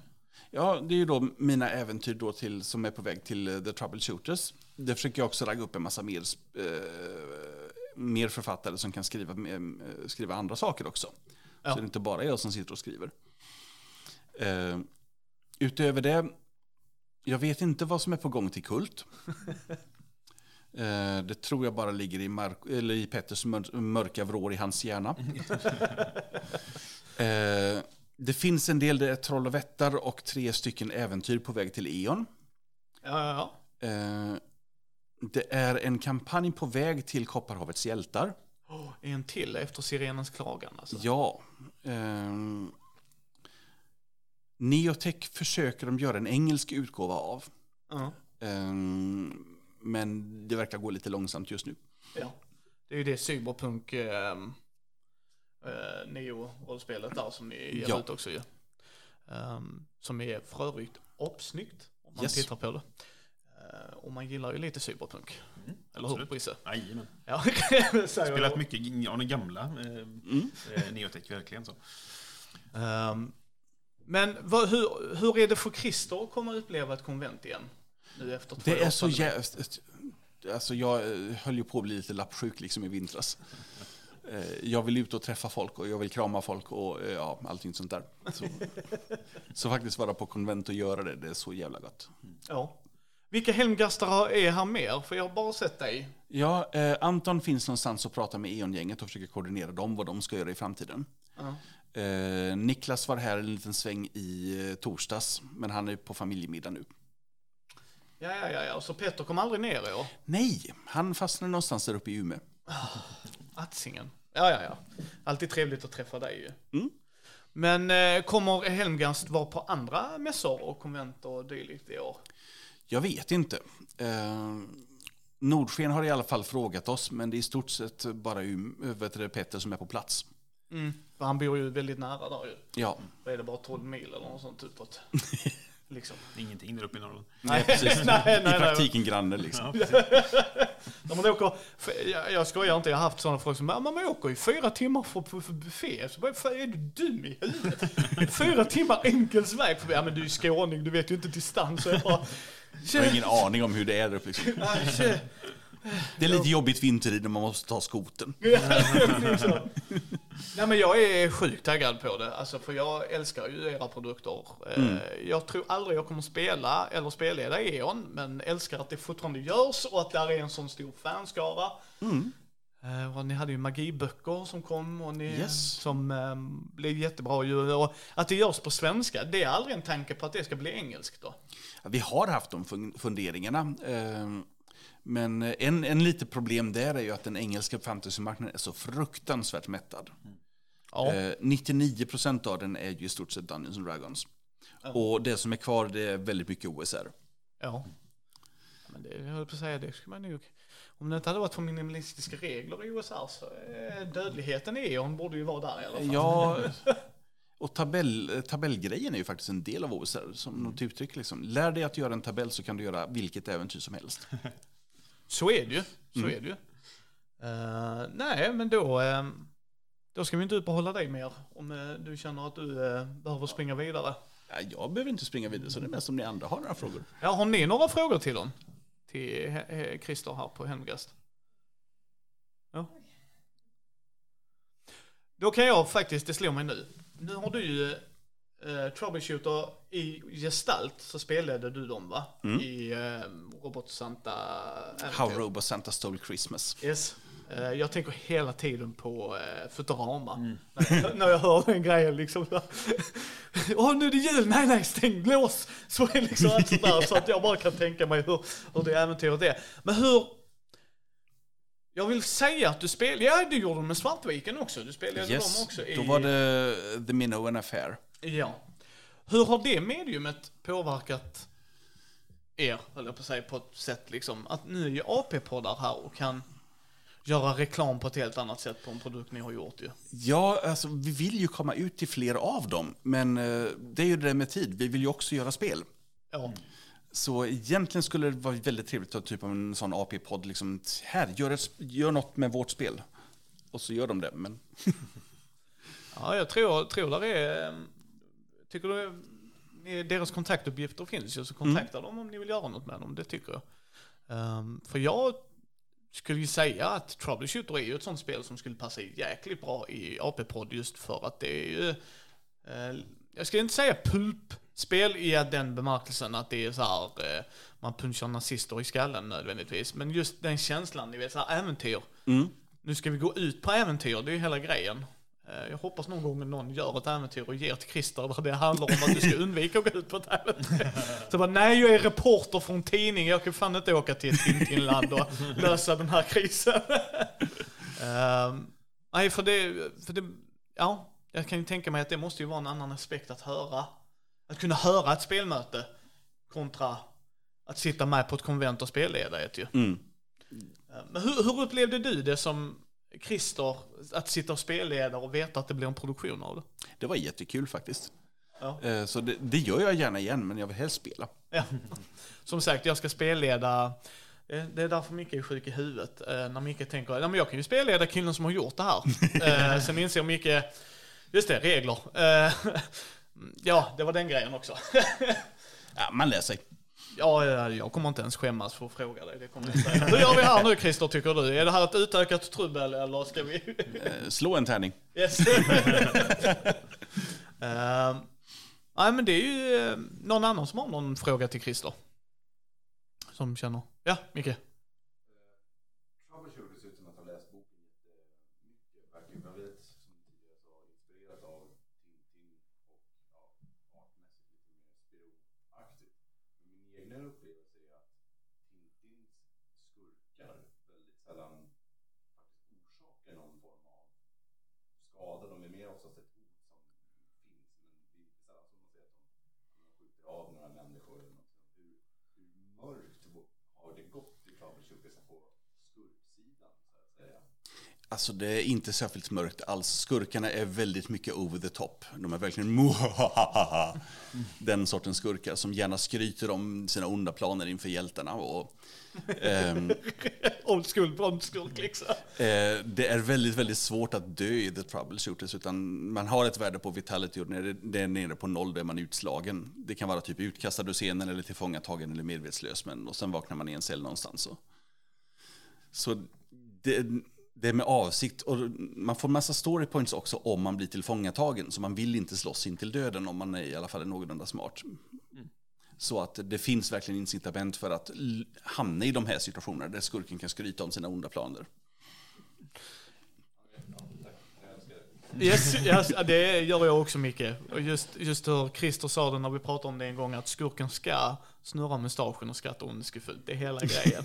Så, han berättar hela planen. Fan jag måste gå och hämta en kopp kaffe. Vad rymde var? Helvete, jag som gav hela planen A till Z, vad i helvete? Ja, men det är så det ska vara. Ja, nej, men det är ju det är charmen med det som du säger där. Att det är det som är det tjusiga med Tintin. Liksom, Du på, du på, liksom när de springer runt och så bara, hur i hela helvete är ni utredare?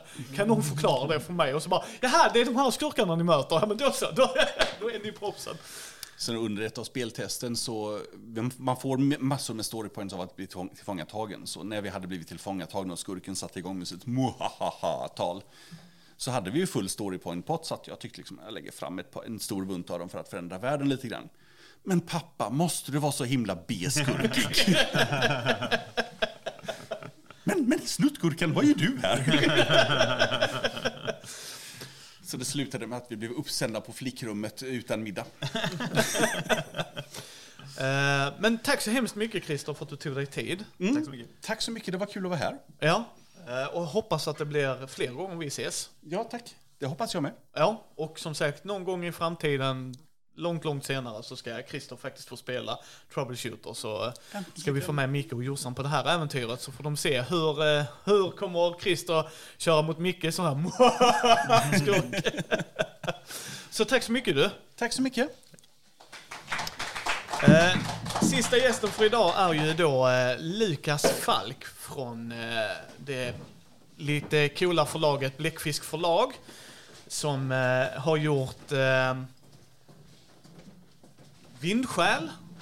Är ju den lilla grejen du har gjort liksom nu. Bara den lilla, lilla grejen. Sen har du gjort Fespien, Som är en liten indie-grej. Sen funderar jag på, för jag vet Gudasaga var ju Kristoffer och du. Det var där det började ju. Ja, det var nog typ där förlaget började. Ja. egentligen. Eh, så så det, det gjorde ni ju, för det kommer jag ihåg, då träffade jag er första gången när jag träffade er. Eh, och köpte ju Gudasaga. Och det är ett fantastiskt jävla bra spel, om man tar det för vad det är ju. Vad fint, tack Ja. så ha.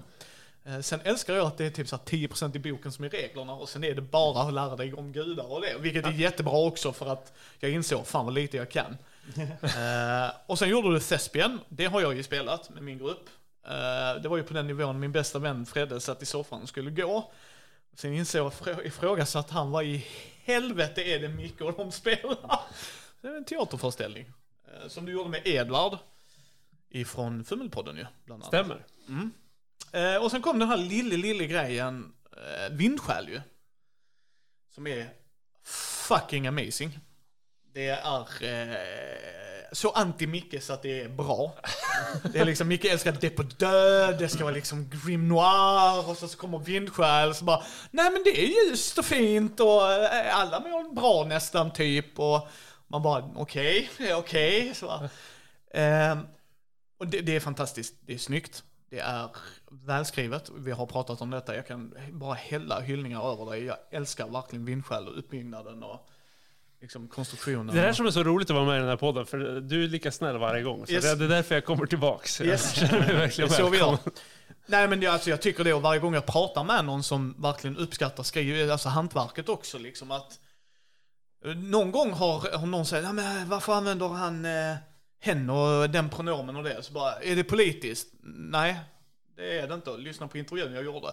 Lyssna på intervjun skriver de, det var det ju inte. Så bara, nej, Lukas tänker faktiskt. Alltså där är en tanke bakom det. Med verktygen du använder och allt det där. Och det är bara så fantastiskt. Och att andra kommer in och skriver och Thunderon volym 1 och 2 finns, pamflettäventyren finns. Eh, bilderna är ju, alltså Ronja har ju också varit med där och pillat ju och eh, ni själv, du har gjort lite illustrationer av det. Jag brukar säga om man bläddrar igenom boken och så hittar man ett par illustrationer som åh det här var riktigt snyggt, då är det Ronja som har gjort dem. Men hur, vi börjar på AP-delen för att nu sitter ju halva rollspelsdags i, liksom i salen också ju.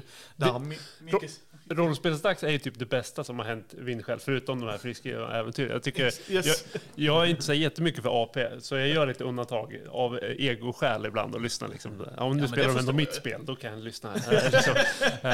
Och, jag tycker rollspelsdags är så jävla bra på, liksom, dels fånga settingen, men framförallt just den här gruppdynamiken. Det blir som en Yes. liten familj i det här äventyrarbandet och lyckas hitta det här Traditionellt rollspelande ibland blir så väldigt mycket gnabbande mellan rollpersonerna och lite så här, eh, trycka ner varandra på ett kamratligt, grabbigt sätt. Och på något sätt tycker jag att Vindskäl eh, har eh, ett annat perspektiv på det, där man liksom är mer som en familj som inte alltid kommer överens och sådär, men ändå att man, eh, eh, man uppskattar varandra och man, man trivs och äventyrar med varandra.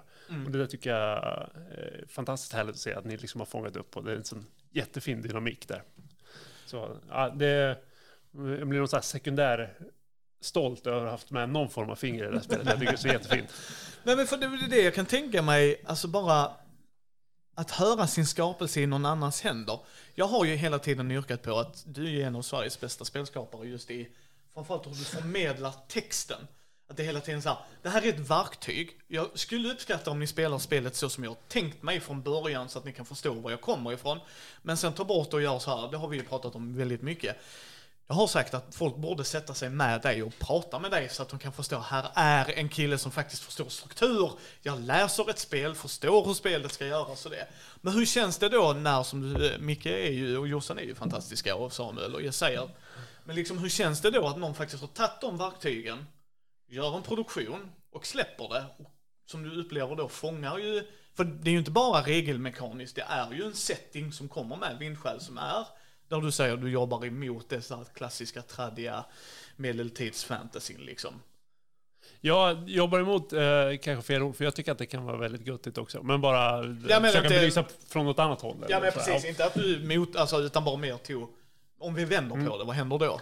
Nej, men det är ju super... Det, det mest smickrande man kan göra, eh, eller få som rollspelsskapare, det är att någon är nyfiken överhuvudtaget. Och det är det som är supertrevligt med att vara på konvent som nu, att folk kommer fram och pratar och ställer frågor om det. Eh, och sen kanske ännu mer smickrande än det, det är ju när folk tar sina surt förvärvade pengar och faktiskt lägger det på, på att läsa grejerna, för, att, eh, för det är ju väldigt fint också. Men, men det är framförallt liksom när folk anammar det eh, e, ett steg djupare och börjar faktiskt spela. Och, och när de sen börjar skapa egna grejer och den här världen växer till någonting som är mycket, eh, mycket större än jag hade kunnat gjort själv och framförallt mycket bättre än jag hade kunnat gjort själv. Så ja, det är ju en superkomplimang och, och jättespännande. Det blir liksom som, som att uppfostra sitt lilla barn och sen skicka ut det i världen och så gör det en massa bra saker. Eh, eller liksom träffa människor och, och utvecklas utan att man själv behöver vara med och uppfostra varenda steg på vägen. Det är jättefint. Så. Eh, har du känt någon gång att, eh, liksom när, när du, för hur, ni är ju här på Gothcon, eh, ni var på BSK, då fick jag ju chansen att träffa dig live igen. Det var asroligt och vi spelade ju Final Girl med Pontus Kjellberg. Ja, just det. Eh, Mm. Spelhyllan, shoutout till dig Pontus, och Anna från Svartviken och sen var det du och Peter då. Ja, stämmer. Eh, och det var jätteroligt och vi hade ju jättekul. Och, nu är, och det var ju lite mindre och det var mycket mysigare stämning på ett sätt. För Brisse och jag pratar om det här liksom. Och det, det är ju kul. Och så kommer man till Gothcon och så insåg vi att det var inte pandemi längre. Eh, Eller i alla fall attityden var där. Eh, Hur har du upplevt det, du och Peter? För nu står ni ju i båset och många har kommit fram och pratat med er. Har ni märkt liksom en flödesskillnad där jämfört med till exempel BSK? Eh, Det är så väldigt olika att uppleva. Mm, Alltså, varje konvent har någon slags egen identitet där. Mm. BSK och eh, typ Lincoln och, eh, och de här mindre konventen, då är folk väldigt mycket där för att spela och, liksom uppleva, träffa folk, spela spel, ofta spela spel som de liksom är hyfsat bekanta med och sådär. Och Gothcon känns som, dels kommer många för att ta del av liksom Eh, arren och testa på nya spel eller få nya upplevelser. Och eh, eh folk kommer med eh, någon slags... Eh, plånbok. Liksom så här, nu ska jag shoppa upp på, på Gothcon.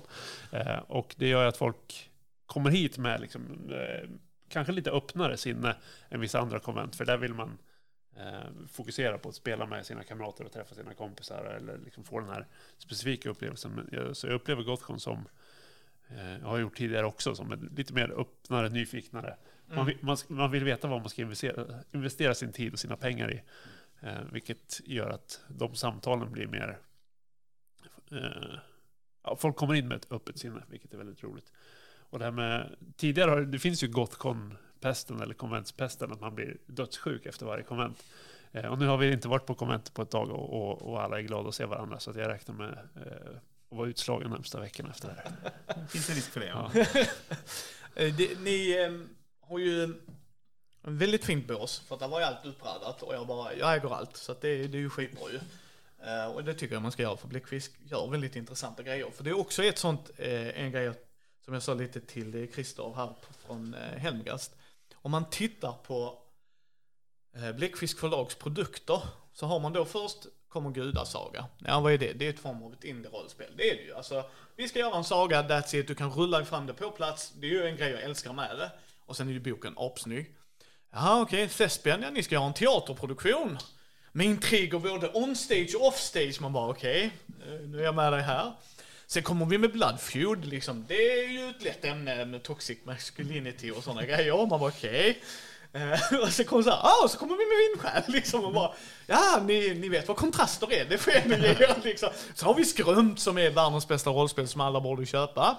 Har jag sagt det också? Eh, men liksom, alltså det, det är en grej om man, verkligen, som jag sa till Christer, hade man inte vetat att ni är, ni var ju tre, nu är ni ju två ju. Hade man inte vetat det så hade man sagt, den personen vill jag så gärna sitta med i samma rum och bara, hur i helvete har ni kläckt de idéerna? Så liksom hur upplever folk det när de kommer fram till er? Alltså är det många som vet re- redan vilka ni är eller är det?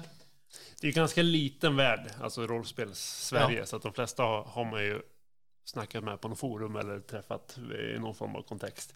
Eh, Det som har varit kul eh, på det här konventet är att eh, nu har vi varit borta ett tag och det känns som att det finns ett gäng ungdomar på Gothcon som är här första gången och som liksom är utanför spelvärlden. De startar sina egna grupper, de har kommit in i det via eh, någon action play, typ eh, critical role eller något sånt där. Och så går de runt och tittar och sen bara, så, så tittar de på böckerna och så tittar de på en och så tittar de på namnskylten och så bara Är det du som har skrivit det? eh, och det är en lite rolig grej, så här, eh, ego-grej, men framförallt eh, liksom den, eh, den nyfikenheten eh, man är inte avtrubbad i, liksom, har varit en del av rollspelsvärlden i alla år. Eh, vilket är väldigt inspirerande. Liksom, ja, se deras eh, eh första eh, stapplande steg ut i den här större rollspelsvärlden och testa på andra typer av spel och eh, prata, prata med alla människor som hänger här och så. Det är kul. Sen, sen är det ju det som vi har pratat om så många gånger innan, liksom, att man, när man köper direkt från er så köper man ju direkt från er och då stöttar man ju förlaget direkt. Eh, hur har pandemin varit för er med försäljning och sådana grejer liksom? För det är ju en skillnad att stå och klämma och känna och bläddra och stå, dels att kunna prata med både dig och Peter liksom och för att någonstans, du är ju jävligt duktig på att sälja in vindskäl, precis som Peter är väldigt duktig på att sälja in de han har hållit på med och även vindskäl och dem, men liksom att man har varit delaktiga med dem kontra internetförsäljning, alltså sådana grejer. Hur har det gått för bläckfiskförlag där? Alltså det är ju, och du var inne på det i förra frågan också som jag inser nu att jag inte riktigt svarar på, men, men just den här Bläckfisk förlag som förlag är ju kanske det sämst sämst upplagda business eh, idén. Då skulle vi gå till så här Dragons Den eller någonting och, och be om investeringar, då skulle de kasta ut oss. Eh, för det är ju, eh, konceptet har varit, ja men nu är vi taggade på den här spelidén, då gör vi den. Eh, och sen, sen gör vi något helt annat. Så att eh, om man går till Eh, uh, Freligan har ju liksom sin motorgrund och de har ju liksom nischat in sig på att vi gör den här typen av spel och sånt. Helmgast har ju också, jag tycker deras slogan är väldigt lämplig för dem, att de tar spel på allvar. Det är liksom de här omfattande settingarna och liksom, man kan verkligen djupdyka i det.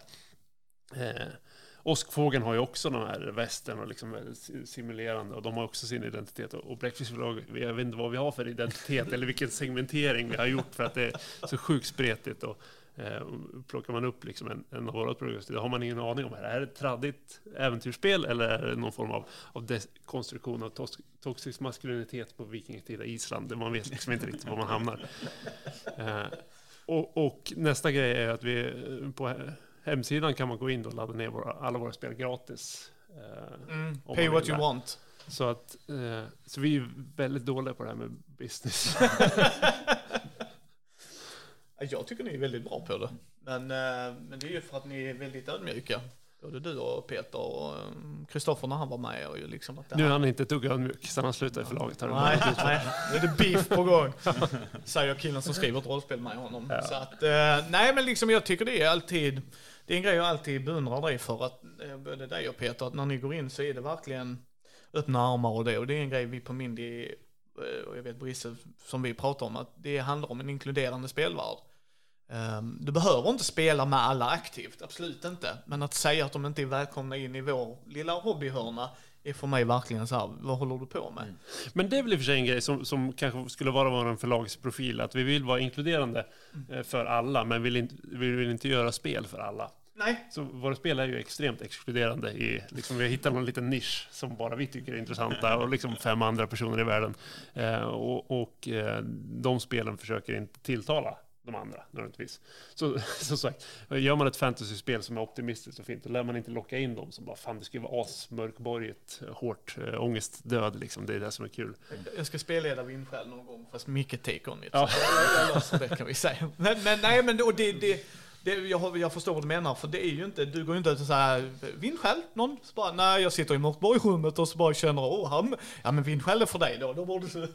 Men, men det Men, men Mörkborg står ju faktiskt med som en influens eh, på första sidan i eh, Vindskäl.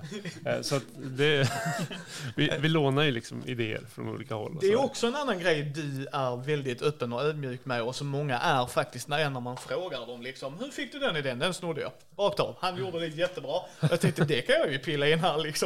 Eh, och, och jag tycker det, för, för mig är det verkligen inbjudande. Och det är samma när man ser eh, dig och Peter och framförallt Kristoffer också, när folk kommer och frågar.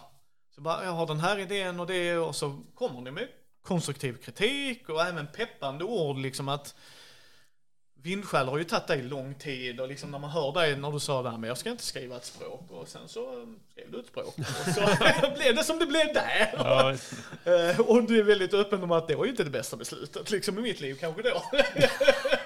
inte att du är missnöjd med slutändan men så här, kontra vad det faktiskt gör och för för det, när man läser den boken så bara, här står någonting och jag vet inte, och du bara, nej men det är väl inte betydelsefullt. Så bara, varför står det då på ett annat språk Lukas? Men okej. Ja.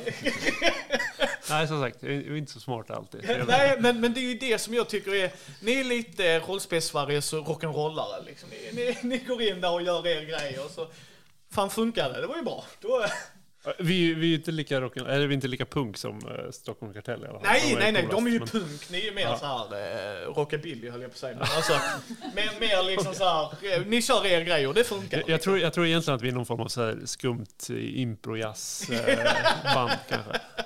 Sitter där med jazz hands. Ja, Ja, för sig, ingen ingen jag- fattar, ingen bryr sig. Men vi liksom, Ingen fattar, ingen bryr sig. Vi bara sitter och jävlar. Ehm, jag har ju bara nästan sett positivt, eller jag ska bara säga, jag har bara läst positiva grejer om Vindskäl och jag älskar ju det. Jag sa ju det till mig när jag satt och klippte videon.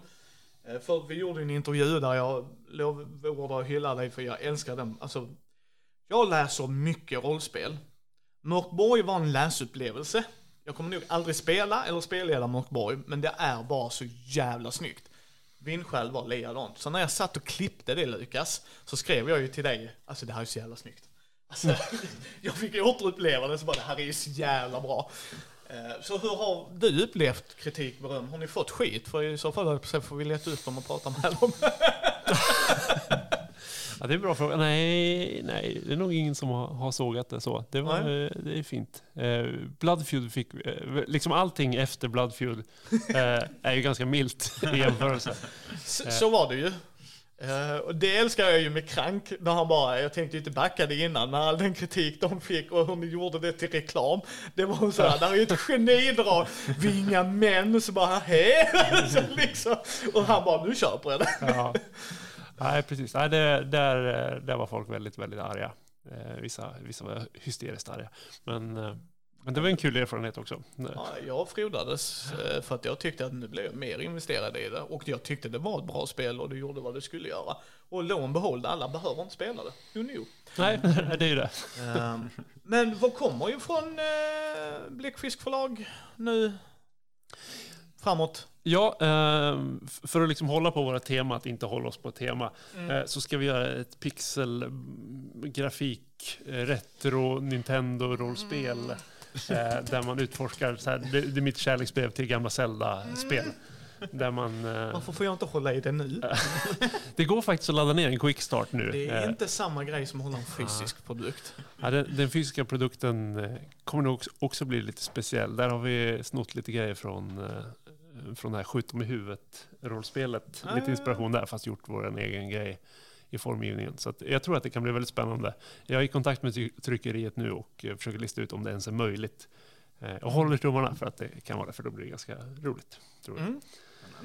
Men, men som sagt, det går att ladda ner en quickstart nu och det, och det fokuserar ju på att eh, ge sig in i, i tv-spels-dungeons. För att en vanlig, ett vanligt dungeon crawl så krävs det någon form av, av världslig logik. Vad, liksom, vem har byggt det här? Varför har de gjort det på det här sättet?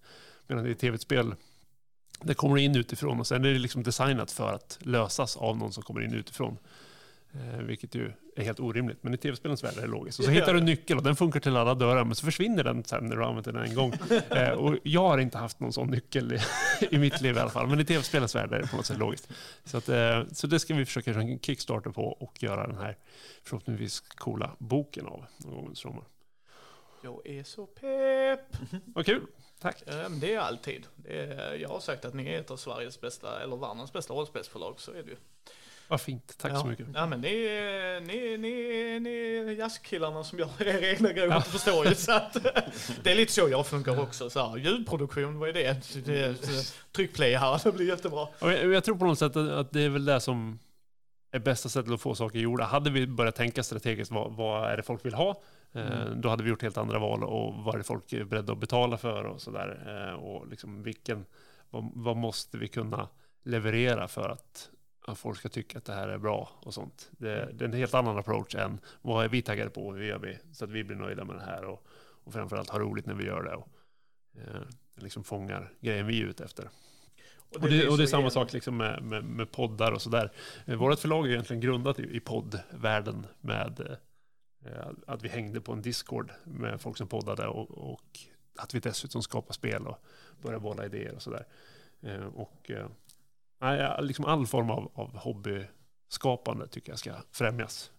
Och sen ifall det övergår till att bli seriösare, jag menar det är ju så man Eh, samma med Mindy, ni, liksom, nivån ni började på och nu har ni eskalerat med Mm. AP-grejer och, och flådig kameror och allt möjligt. Sånt där, liksom. Det är liksom, ni bygger upp det hela tiden och bygger ut med redaktion. Och, ehm, men ifall liksom, ni skulle börja i den änden, att okej, vi ska ha den här redaktionen, vi ska göra videos, vi ska göra poddar, vi ska göra AP eh, och allting ska vara proffsigaste kvaliteten, då, då blir det aldrig av. Så det bästa är ju bara att sätta igång och, och göra någonting som man är taggad på. Ja, Fredde, min bästa vän, har ju sagt det. Du är ju killen som hoppar ut med, liksom, eh, för ett stup och sen så ber du till gudarna att det är rätt väska du till. Så bara, haha, där kom en kaffekanna, nu är jag körd. Det var fallskärmsväskan jag skulle ha. Det var ju fan att de skulle leda dem ut. Men nej, och jag tycker det lyser igenom, liksom både med dig och Peter där, att eh, samma med Pay What You Want och eh, ni använder traffic lights till exempel som jag tycker är ett bra verktyg. Alla de sakerna. Eh, så att eh, det är, ni har väl mer till Vindskäl? Volym 3 va? Ryktas det om? Ja, precis. Vi ska göra en äventyrssamling till med fanmaterial och, eh, och eh, en liten grej till, tror jag, Mm. som, som kommer. Plus, det, det har, har väl nästan översatt det till engelska också. Så det är också en grej på horisonten. Tänkte dela med lite fler. Ja, det är ju också en spännande grej. Um, för jag tror det kan bli något ju. Men um, jag är, ja det har jag sagt till dig, jag är taggad på allt med gör så att jag är så sjuk i huvudet. Så att, för att jag tycker det är så intressant. Det är som eh, vår gemensamma vän Wilhelm Persson. Varje gång han har gjort en produkt, spelar ingen roll vad han har gjort, så blir jag ändå intrigued att läsa det. Han så bara, ah, men jag kör höstdimma här, så blir det lite så här, hans version av träd typ. Ah, Okej, nu gör vi End of the World, så det är lite som brädspelsaktigt så här. Ja, okej, tänker man, ja, okej, helt bra. Nu gör jag KUF då, så liksom, ja, vadå, det är lite OSR-kultaktigt så här. Okej, ja, spännande. Och sen så bara, Ökenros, det är så här romantiskt drama, bara, alltså du, du är geni. Och han är ju en sån. Han är också jazzmusiker. Ja, ja, och, han sitter där i rummet och bara jammar och man bara, jag vill bara träffa dig karljävel. Alltså det är så. Och det, ni är lite samma grej fast det är uppdelat. Ja. liksom att, jaha vad har ni gjort denna gången? Liksom. Så att det ser jag fram emot och den Zelda-grejen har jag varit taggad på sen du var delar bilder. Så bara, "Nej, jag, vill ha, jag älskar Zelda också. Eh, och det märks lite som du skriver i boken att lite av Vindskäls värld och det är ju lite inspirerat av Zelda, de modernare Ja. Zelda-spelen. Ja, det tog liksom det som blev över inspirationsmässigt från Vindskäl. Zelda. Liksom, det har vi gjort Öst in i Vindskäl. nästa projekt. Eller precis så. Men eh, det ser vi fram emot. Det ser Vad vi fint. verkligen fram emot. Så att, eh, och då kommer jag sparka på dig igen och så, så får vi sitta och prata lite så här Zelda nostalgiminne och Mm, absolut. um, Jag kommer ju som sagt gärna tillbaka och få massa komplimanger. Det är ja, supertrevligt. Så kommer jag överraska dig och såga dig. Här är inte mitt Zelda, vad har du gjort? Nej, det lär jag aldrig göra. Det tycker jag ändå vore kul. Ja. Det, det vi kan fixa det. Vi kan ha Micke såga-grejer. Ja, Så det, det löser vi. det är bra. Jag är först, första gästen. Yes, yes. Saker Micke hatar när någon gör. Varför är det inte mer grejer till det här? Så bara, Fast det var inte det du skulle göra. Nej, men nu skiter vi i det. Det är bra. Jag kommer. Ja. Eh, har någon annan en fråga till Lukas lite snabbt? Eh,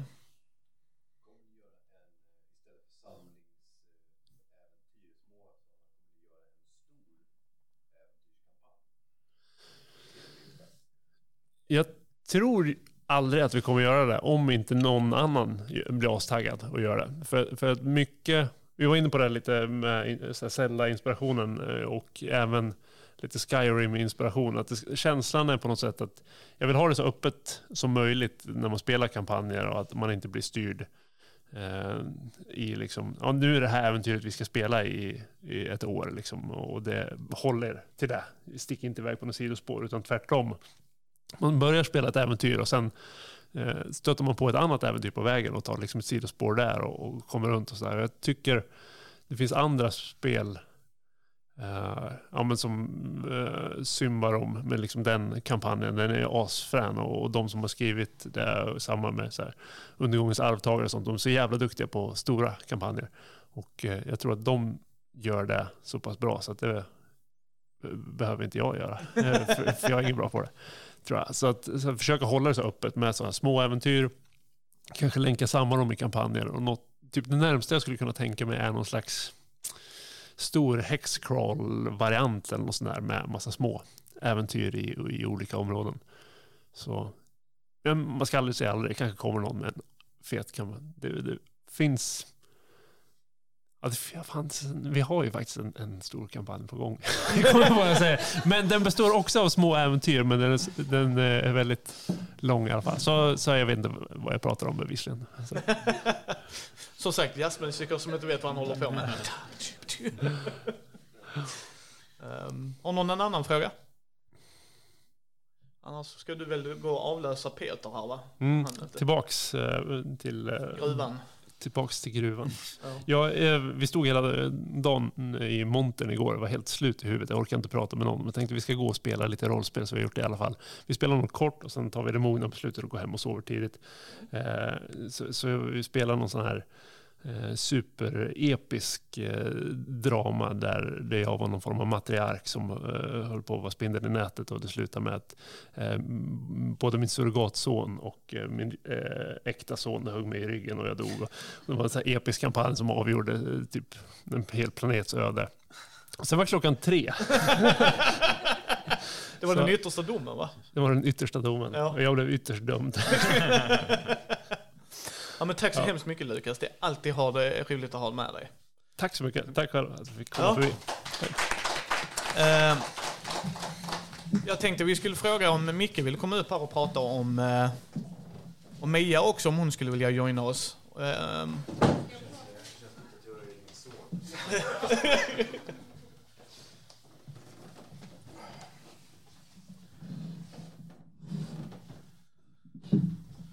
Hallå, hallå. Där har vi den riktiga Micke, om någon har misstolkat det. Jag är Exakt. den riktiga Mia. Ja, du är den riktiga Mia. Vilket jag tyckte var asroligt. Hon ska, fan ska vi hålla reda på dem?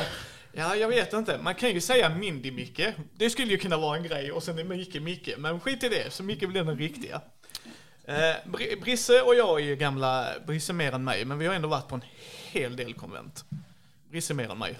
Ja, det kan nog stämma. Ja, eh, massa olika och det. Så min fråga till er, eh, du har väl varit på någonting innan Micke och Mia har väl inte varit på någon alls skulle jag säga Det är mitt första konvent någonsin. Wow. Eh, och så kommer vi att förstöra det höll jag på att säga. Eh, hur känns det för er att vara på Gothcon? Damerna först, kör den. Eh, det är så himla, himla roligt. Jag har eh, skrutit här om hur, eh, hur introvert och eh, högkänslig jag är eh, och hur trött jag är nu. Men det är så himla, himla kul att vara här och träffa alla. Jag pratar mycket om att jag har ju liksom bara halkat in i den här poddvärlden och rollspelsvärlden. Eller rollspel har jag ju spelat tidigare, men just den här poddvärlden med alla människor som jag träffat, att jag bara halkat in av en, liksom en slump egentligen. Och eh, nu får jag träffa alla som jag har lärt känna under två, tre år online. Och det är helt fantastiskt. Det är superkul att få träffa er allihopa. Och så, så. Ja, det är jättekul. Men jag kommer sova i dagarna tre. Jag Jag säger samma sak. Det, sammanfattar det väldigt bra. Att eh, Gothcon har förut varit ett konvent som man kommit på helt anonym. Men nu kommer man och representerar plötsligt en podd och ska få träffa massa människor som man haft samarbete med i, ja, i vissa fall flera år. Och det är absurt att få träffa människor på riktigt. För vi har ju bara spelat online. Och då blir det ju så konstigt när man ska träffas på riktigt och bara, ja det ser ut?" så här utan eh, blåfilter och grejer på. Vi Ja. sa ju, vi sa ju som är, ah du är så kort. Jättekonstigt. Ja, liksom. Jättemärkligt att titta och träffa Kristoffer Kvarnberg utan att allt bakom honom är suddigt liksom. För att han har filtrerat hela bakgrunden. Eller att han blixtrar med ljudet. Ja, precis. och så Ja. gör man podd med hans som är, just det, det är den Kristoffer vi har med att göra. Exakt, exakt. Eh, nej, jag, jag tyckte det var så jäkla roligt när, eh, när ni skrev, ja vi är på väg ner till lobbyn, så bara, ja, ja, så går jag och pumpar. Och så precis när vi trycker på hissdörren så bara, ding! Och så såg Jossan och Micke, och vi alla tre fick ett sånt, di, di, di, så bara, ding! Det kände jag, skitbra. Det tog en Där var ni liten stund Yes. innan man fattar. Eh, och det var svinkul att få träffa er. Verkligen. Eh, både Mia också liksom. Men just, vi har ju träffat, jag var ju hälsa på er hemma hos er ju, liksom i, i Växjö. Och det är ju också det som är så intressant för ni är ju med i Mindy-familjen och du och Jossan bor i Växjö. Mia bor i, Utanför Örebro. ja utanför Örebro och så har vi Thomas i Umeå. och Amanda, Maja och Heidi bor i Stockholmstrakten och sen så har vi Matti i Höganäs liksom, så nu Jörgen som vi kommer att träffa imorgon bor ju här i Götet också liksom. Så för mig är det ju extra kul att få kunna träffa er. Alltså, för det är ju Mindy-familjen liksom, ni är ju med här och sen så har vi hederscrewmember Brisse liksom. Han är också med på ett hörn liksom, han blev ju inte av med oss, så är det ju. Vi stakar han. Ja. Men eh, hur har ni upplevt, för jag märkte när någon sa till mig, du har kostat mig pengar och sparat mig pengar. Det var lite det kan man ju inte höra överallt. Eh, jag mötte någon som sa, du har bränt ner eh, en annan spelare, en annan poddare. Gustav Rutgård, han, första grejen han sa till mig, det var när vi stod mycket, när jag skulle betala. Du brände ner min taverna. Och jag skojar inte, i tio sekunder undrar jag vad fan har jag gjort? Ja, just det. Så, just, så, just det, jag dubar till Robert Jonsson, så det är säkert att jag har gjort det. Aha. liksom, sån grej. Eh, hur har du upplevt det? För du och jag, jag är ju skåning, högt tempo, väldigt så här, energiknippe. Mia har ju sin stil och du har ju din stil. Har någon känt igen er bara på era röster? För ni gör ju mest AP-podd. Alltså, Mia har ju varit med och spelat i soloäventyret, Alters vidder, grejer va? Eller dubbat och... Så har någon känt igen dig än Mia? Nej, inte på rösten. Men sen, jag hänger ju, alltså grejen är med mig att jag började ju bara eh, så här, lyssna på poddar och hänga med poddar online.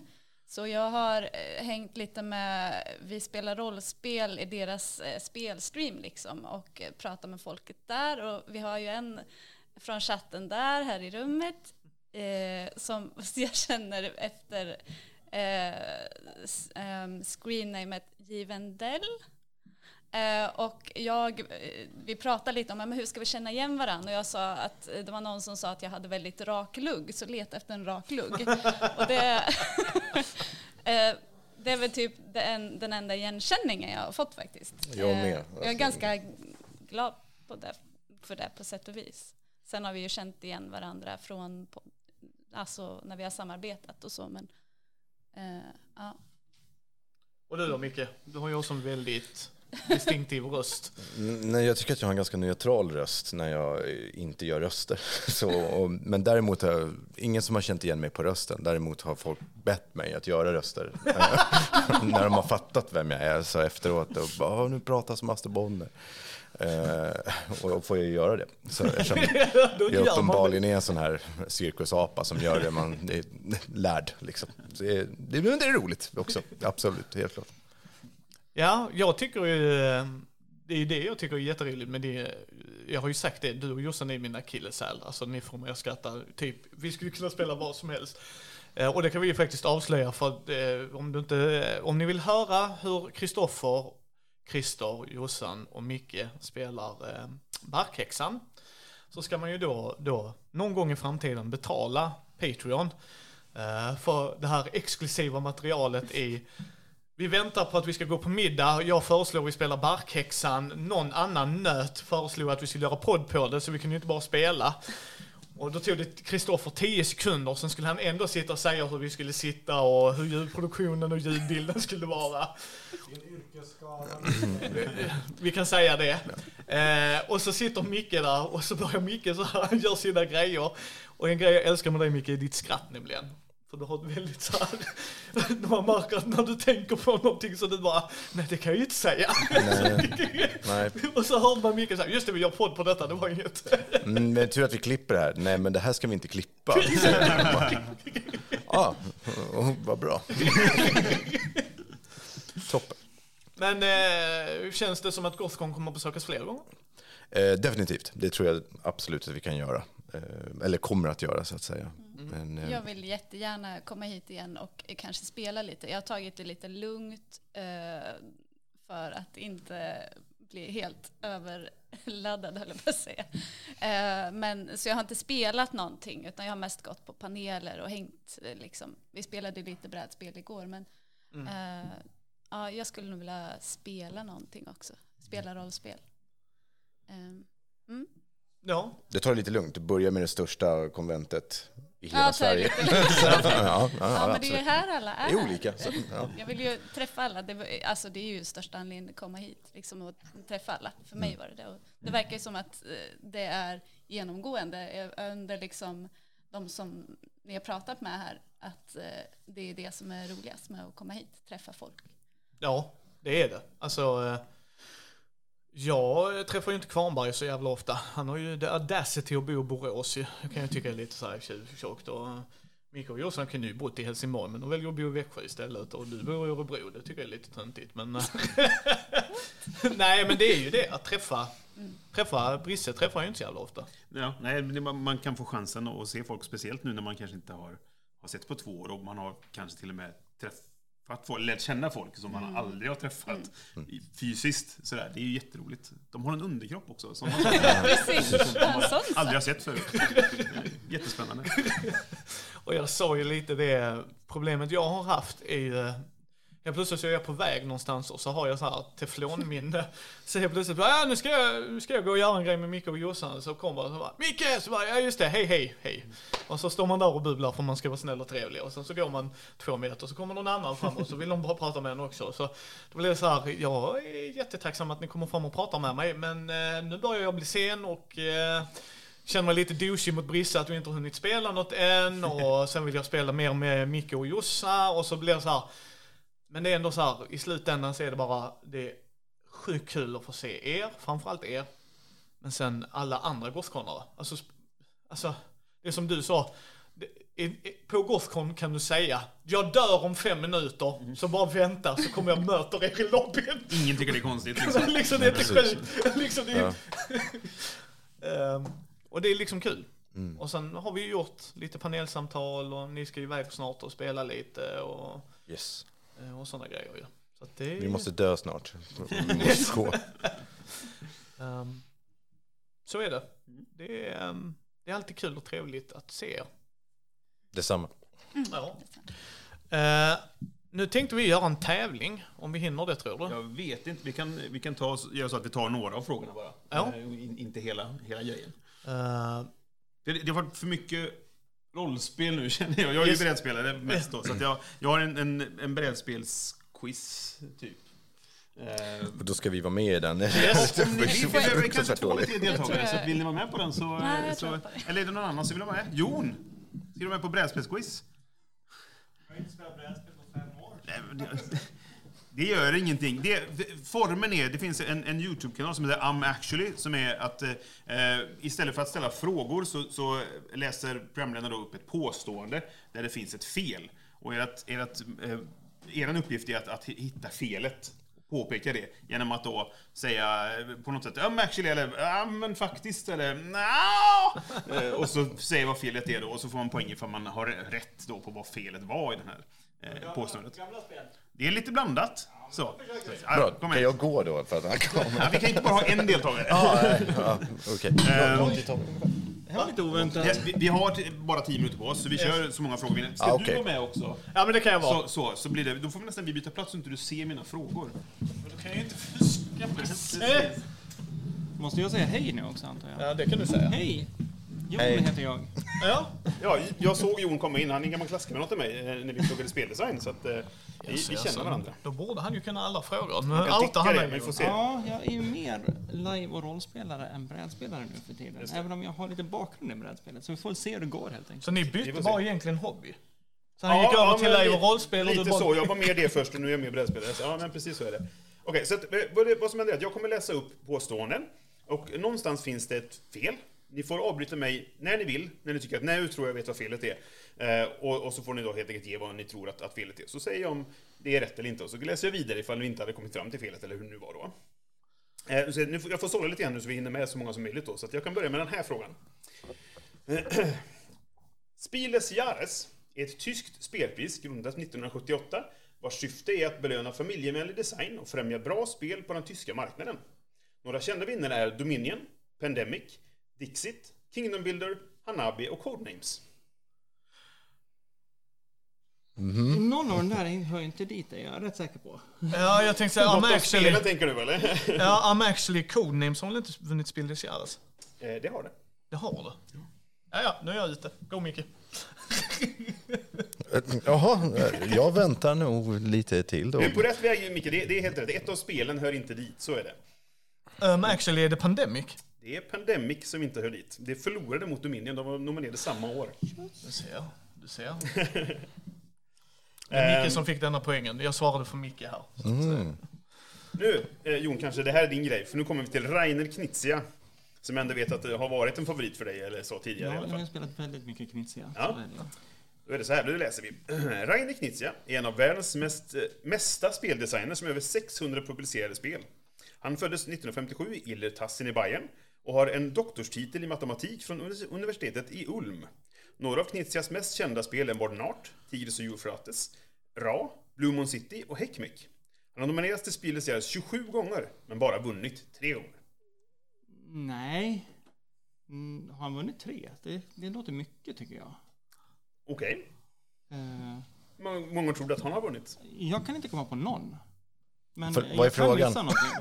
det är ingen fråga. Ja. Någonstans i det här påståendet så finns det ett Ja, fel. nej, jag, jag, jag, har- jag har för mig att han, nu kan det ha hänt saker på slutet. Men jag kan inte komma på en enda gång som han har vunnit. Du, du har helt rätt, han har inte vunnit tre gånger. Men det är inte heller noll. Är det någon annan som har en gissning på hur många gånger han har vunnit? En gång. Det är korrekt. Nu är vi med i gamet. år för Keltis, eh, vann han. Eh, för ett gäng år sedan, ett spel som ingen spelar. Då ska du komma ihåg att han har publicerat 600 spel Han är ju väldigt bra på att komma näst först i min uppfattning. Ja, väl, han- så att nominerad 27 gånger, vunnit en gång. Det vet ju alla. Ständiga tvåan. Att så. han har vunnit en gång. Ehm, Okej, nästa påstående. Internationale Spieltage, vanligtvis kallat Spi- Spiel, är ett av världens största spelmässor som hålls i Essen i Tyskland. Spiel grundades av redaktionen på tidningen Spielbox 1983. De hade då frågat tidningens läsare om de var intresserade och 700 hade svarat ja. Men efter en radiostation hade fått nys om detta och pratat om det i sitt program eh, så kom det mer än dubbelt så många besökare, nästan 1600 stycken. Uh, actually var det inte mer än 1600. Det var det. Hur många var det? Jag vill säga... En. Nej, Nej. nej det var sinnessjukt. Jag, jag säger 5000. Det är helt rätt Micke. De räknade med 700 deltagare och det kom 5000. Eh, Som arrangör vill man inte riktigt vara med. de, var ganska överväldigade kan man säga. Så, men ja, precis. Sjukt. Okej, vi har kommit till vår första shiny question. Vi kanske bara hinner med en shiny nu men vi tar så. Och det är helt enkelt en, en helt vanlig fråga egentligen. Eh, Man får bara en poäng, men den är lite annorlunda än de andra. Och det här är då en spelling bee. Den helt enkelt ska stava till någonting. Kan ni stava till speldesignen Ignacy Cevicek? Nej, för jag kan inte uttala hans namn och det vet du. I. Någon som vill göra ett försök? Nej, nej. Det börjar på I. Korrekt. Ja. Ja. Och där slutar jag. Och G. Cevicek. Eh, Ignacy Cevicek. I-G-N-A-Z-I. Säg det inte ifall det är rätt eller fel, för du är helt klar. Okej, du kan säga när jag, när jag, när jag rasar, tänker jag. Göra? Ja. Du har redan rasat då kan jag säga. Ja, okej. då. Ja, jag- Sen måste det vara C-H-Z där i alla fall. Men sen, sen nej, jag är körd. Eh, Okej, det- vi- jag antar att ingen vill, vill Nej, ge ett nej. försök. Okej, det- det Jag var- slutar ju när jag fortfarande hade rätt. Du var på väg med det. eh, Joni, på förnamnet. Det är C istället för Z bara. Eh, Men I-G-N-A-Z-Y stämmer. Men sen kommer vi till efternamnet då, Cevicek. Det stavas så här. T, R, Z, E, W, I, C, Z, E, K. Nej. Cevicek. Nej. Nej, nej, okej. Det här är precis som På spåret. Då kan inte jag heller. Vi tar ett par frågor till får vi se eh, hur mycket vi hinner sen. Men eh, okej. Board Game Geek har en rankinglista över de bästa spelen framröstat av sidans användare. Ett urval av spelen som legat etta är Gloomhaven, Twilight Struggle, Agricola, Puerto Rico och Die Macher. Spelet som med sämst ranking, men som ändå har en ranking, det finns ganska många som inte har någon ranking alls, eh, det är Tic Tac Toe på plats 21 329. Um, actually, kan du säga de spelen som var etta? Gloomhaven, Twilight Struggle, Agricola, Puerto Rico och Die Macher. Um, actually, har Dimacho legat etta? Ja, Agricola? det har också legat detta. Fan! Det, Die Macher, det är en liten slamkrypare, för det var så här att... Um, eh, actually, Ja, eh, världens sämsta spel är ju Riket. Ett orättvist spel. Och det har jag hävdat sedan de släppte det, någon gång på du, du har inte 90-talet. fel, men det har antagligen ingen ranking alls, skulle jag gissa. Jag har rankat det. Men det, det måste vara en viss gräns på hur många som har rankat det för att det ska vara. Nej, det, det är en liten kul... Det är med som jag tog med det för att det är lite lurigt så. Och det var egentligen ett aprilskämt. Eh, för att de rankade hela den dagen på ordningen de fanns i deras eh, databas. Och Die Macher var det första spelet som lades in. Men rent tekniskt sett så låg det etta en dag, första april. Eh, ett år. Är, är grejen att ett av dem inte har legat etta? Nej. Det är inte det som är Är fel. det sista spelet som heter det sista spelet? Det är korrekt. Skitspel. Tic-Tac-Toe ligger inte på sista, det är inte det sämsta rankade spelet. Det är ett spel som heter Cheap in Disguise. Eh, Tic-Tac-Toe är bara tredje sämst Jaha. av de rankade. Av 21 000 någonting gjorda spel ska tilläggas. Ja, okej. Men, men det har ju däremot historien på sin, på sin sida. Ja, ja, precis, det, är precis, ju- ja. det är ju klart ett av de äldsta spelen i, i Board Game Geeks databas i alla fall. Så är det. Eh, Okej, om jag på Board Game Geek söker på fem populära IPn, Star Wars, Star Trek, Lord of the Rings, Harry Potter och Marvel, så vinner Star Wars lätt i antalet träffar med över 600 stycken. Vilket dock inkluderar spel med orden Wars och Stars, inklusive delar av ord som Starter Set, eh, vilket blir lite svårt då. Men eh, tvåan, Lord of Rings, eh, når inte ens upp till hälften ändå, med 244 träffar. Um, actually, Star Wars, eh, jag köper inte att det är 600 träffar på det. Det är det, men som sagt, du får med saker som... Ja, då har eh, den biten ett rätt. starter set också. du får, får Ja, en ja. träff. Ja. Ja, det var min gissning. Um, actually, Star Trek borde väl vara ändå fler. Eller för sig, Wars tar ju ganska mycket här. Men, men Star Trek brukar ha en förmåga att alltid slå ut när det gäller kvantitet i de här sammanhangen. Eh, Du är, du är nä, nästan helt rätt. Star Trek är tvåa. Eh, helt enkelt. Eh, de får väl en del Star-träffar också då, men Trek är väl mer, mindre vanligt än Wars helt enkelt. Men, jag insåg det efter att Ja, jag började precis. prata. Men, måste men jag, jag ändå- ger det rätt för att eh, det- Star Trek är tvåa med 351 träffar och Marvel är trea med 333. Så Rings kommer egentligen först på fjärde plats. eh, men det är rätt. I det här. Eh, vi tar eh, vår, vi, nu sista frågan helt enkelt, eh, vår, en, till Shiny Question. Så här, ni kommer fortfarande bara få en poäng. Jag har inte hållit koll på det. Har ni koll på, på, på sure. det? Nej. nej. Eh, Okej. Micke vinner. Jag har en enkelt. poäng. Och det här går ut på så här, ni ska fylla i taglinen. Så jag kommer ge er eh, ett spel och taglinen, men jag kommer ha ett, ett, ett tomrum med det, ett blank. Eh, Så ett exempel är då Euphoria build a, blank dystopia. Eh, och det är ju Better Dystopia är ju hela Yes. titeln då. Så att jag säger och så får ni se om ni kan fylla i vad det är då. Isle of Sky from blank to king. Peasant. Fel. Slave. Nej. Fast. Micke, vill du ett försök? Porn. Porn? Porn! Ja, okej. A-W-N. Vi vet vad... eh, vad Det kändes Brisses- ologiskt annars. alltså, från Port to King. Det är också fel. Eh, rätt är Isle of Sky from Chieftain to King. Hövding tycker Man jag. börjar ganska långt upp. men, men, ja. Ja. Eh, Okej, nästa då. Die Macher. Eh, the Game of Money, Politics and Blank. Porn. Fel. men det börjar på P, kan jag säga. Så det kan vara ledtråd. Vad sa du? Money, eh, the Game of Money, Politics and P. Power. Korrekt. Power är helt rätt. Jag tog de PO därifrån och bara Ja, la till... eh, La, la, Jag sa fel. W-E alltså. Ja. Okej, nästa. Smartphone Inc. Economic Blank Game. Jag har ju spelet. Jag läser ju inte på dem. Uh, tech. Tech, fel. Googla. Ja, nu måste jag säga porn då. Nej, det var fel också. Economic porn game. Ingen gissning från Micke? Eh, jo.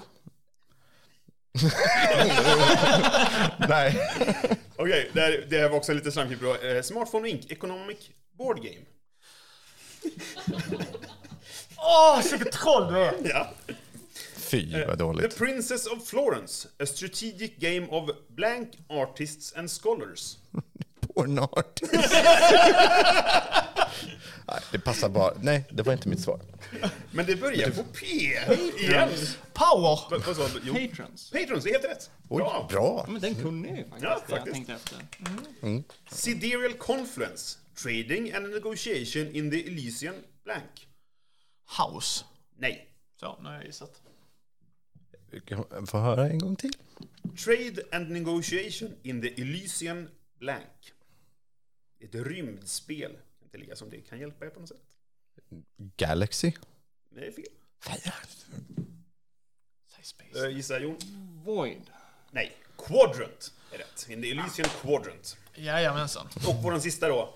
Arkham Horror. A board game of blank, mystery and supernatural terror. Återigen ett spel jag har spelat, sett, avskyr, älskar på ett sätt. Investigation. Nej. Death. Nej. Fan. Det passar annars. Har de Cthulhu i den? Nej. Nej, blank. Arcane. A board game of arcane mystery. Sure. Supernatural terror. Okej. Jag vet inte vem som vann, men eh, hurra och tack för att du deltog. Jag tror att det var du, Brisse. Ehm, ja, det länkar allting i show notesen. Brisse hittar ni som vanligt i Vems tur är det mellan turerna. Micke hittar ni i rollspelsdags. Och Jo, hittar på på äventyr. Och min Ja, ja, nu hittar ni här, eller på Youtube. Ja, ja. ja, men det är Youtube-kanal. Ja.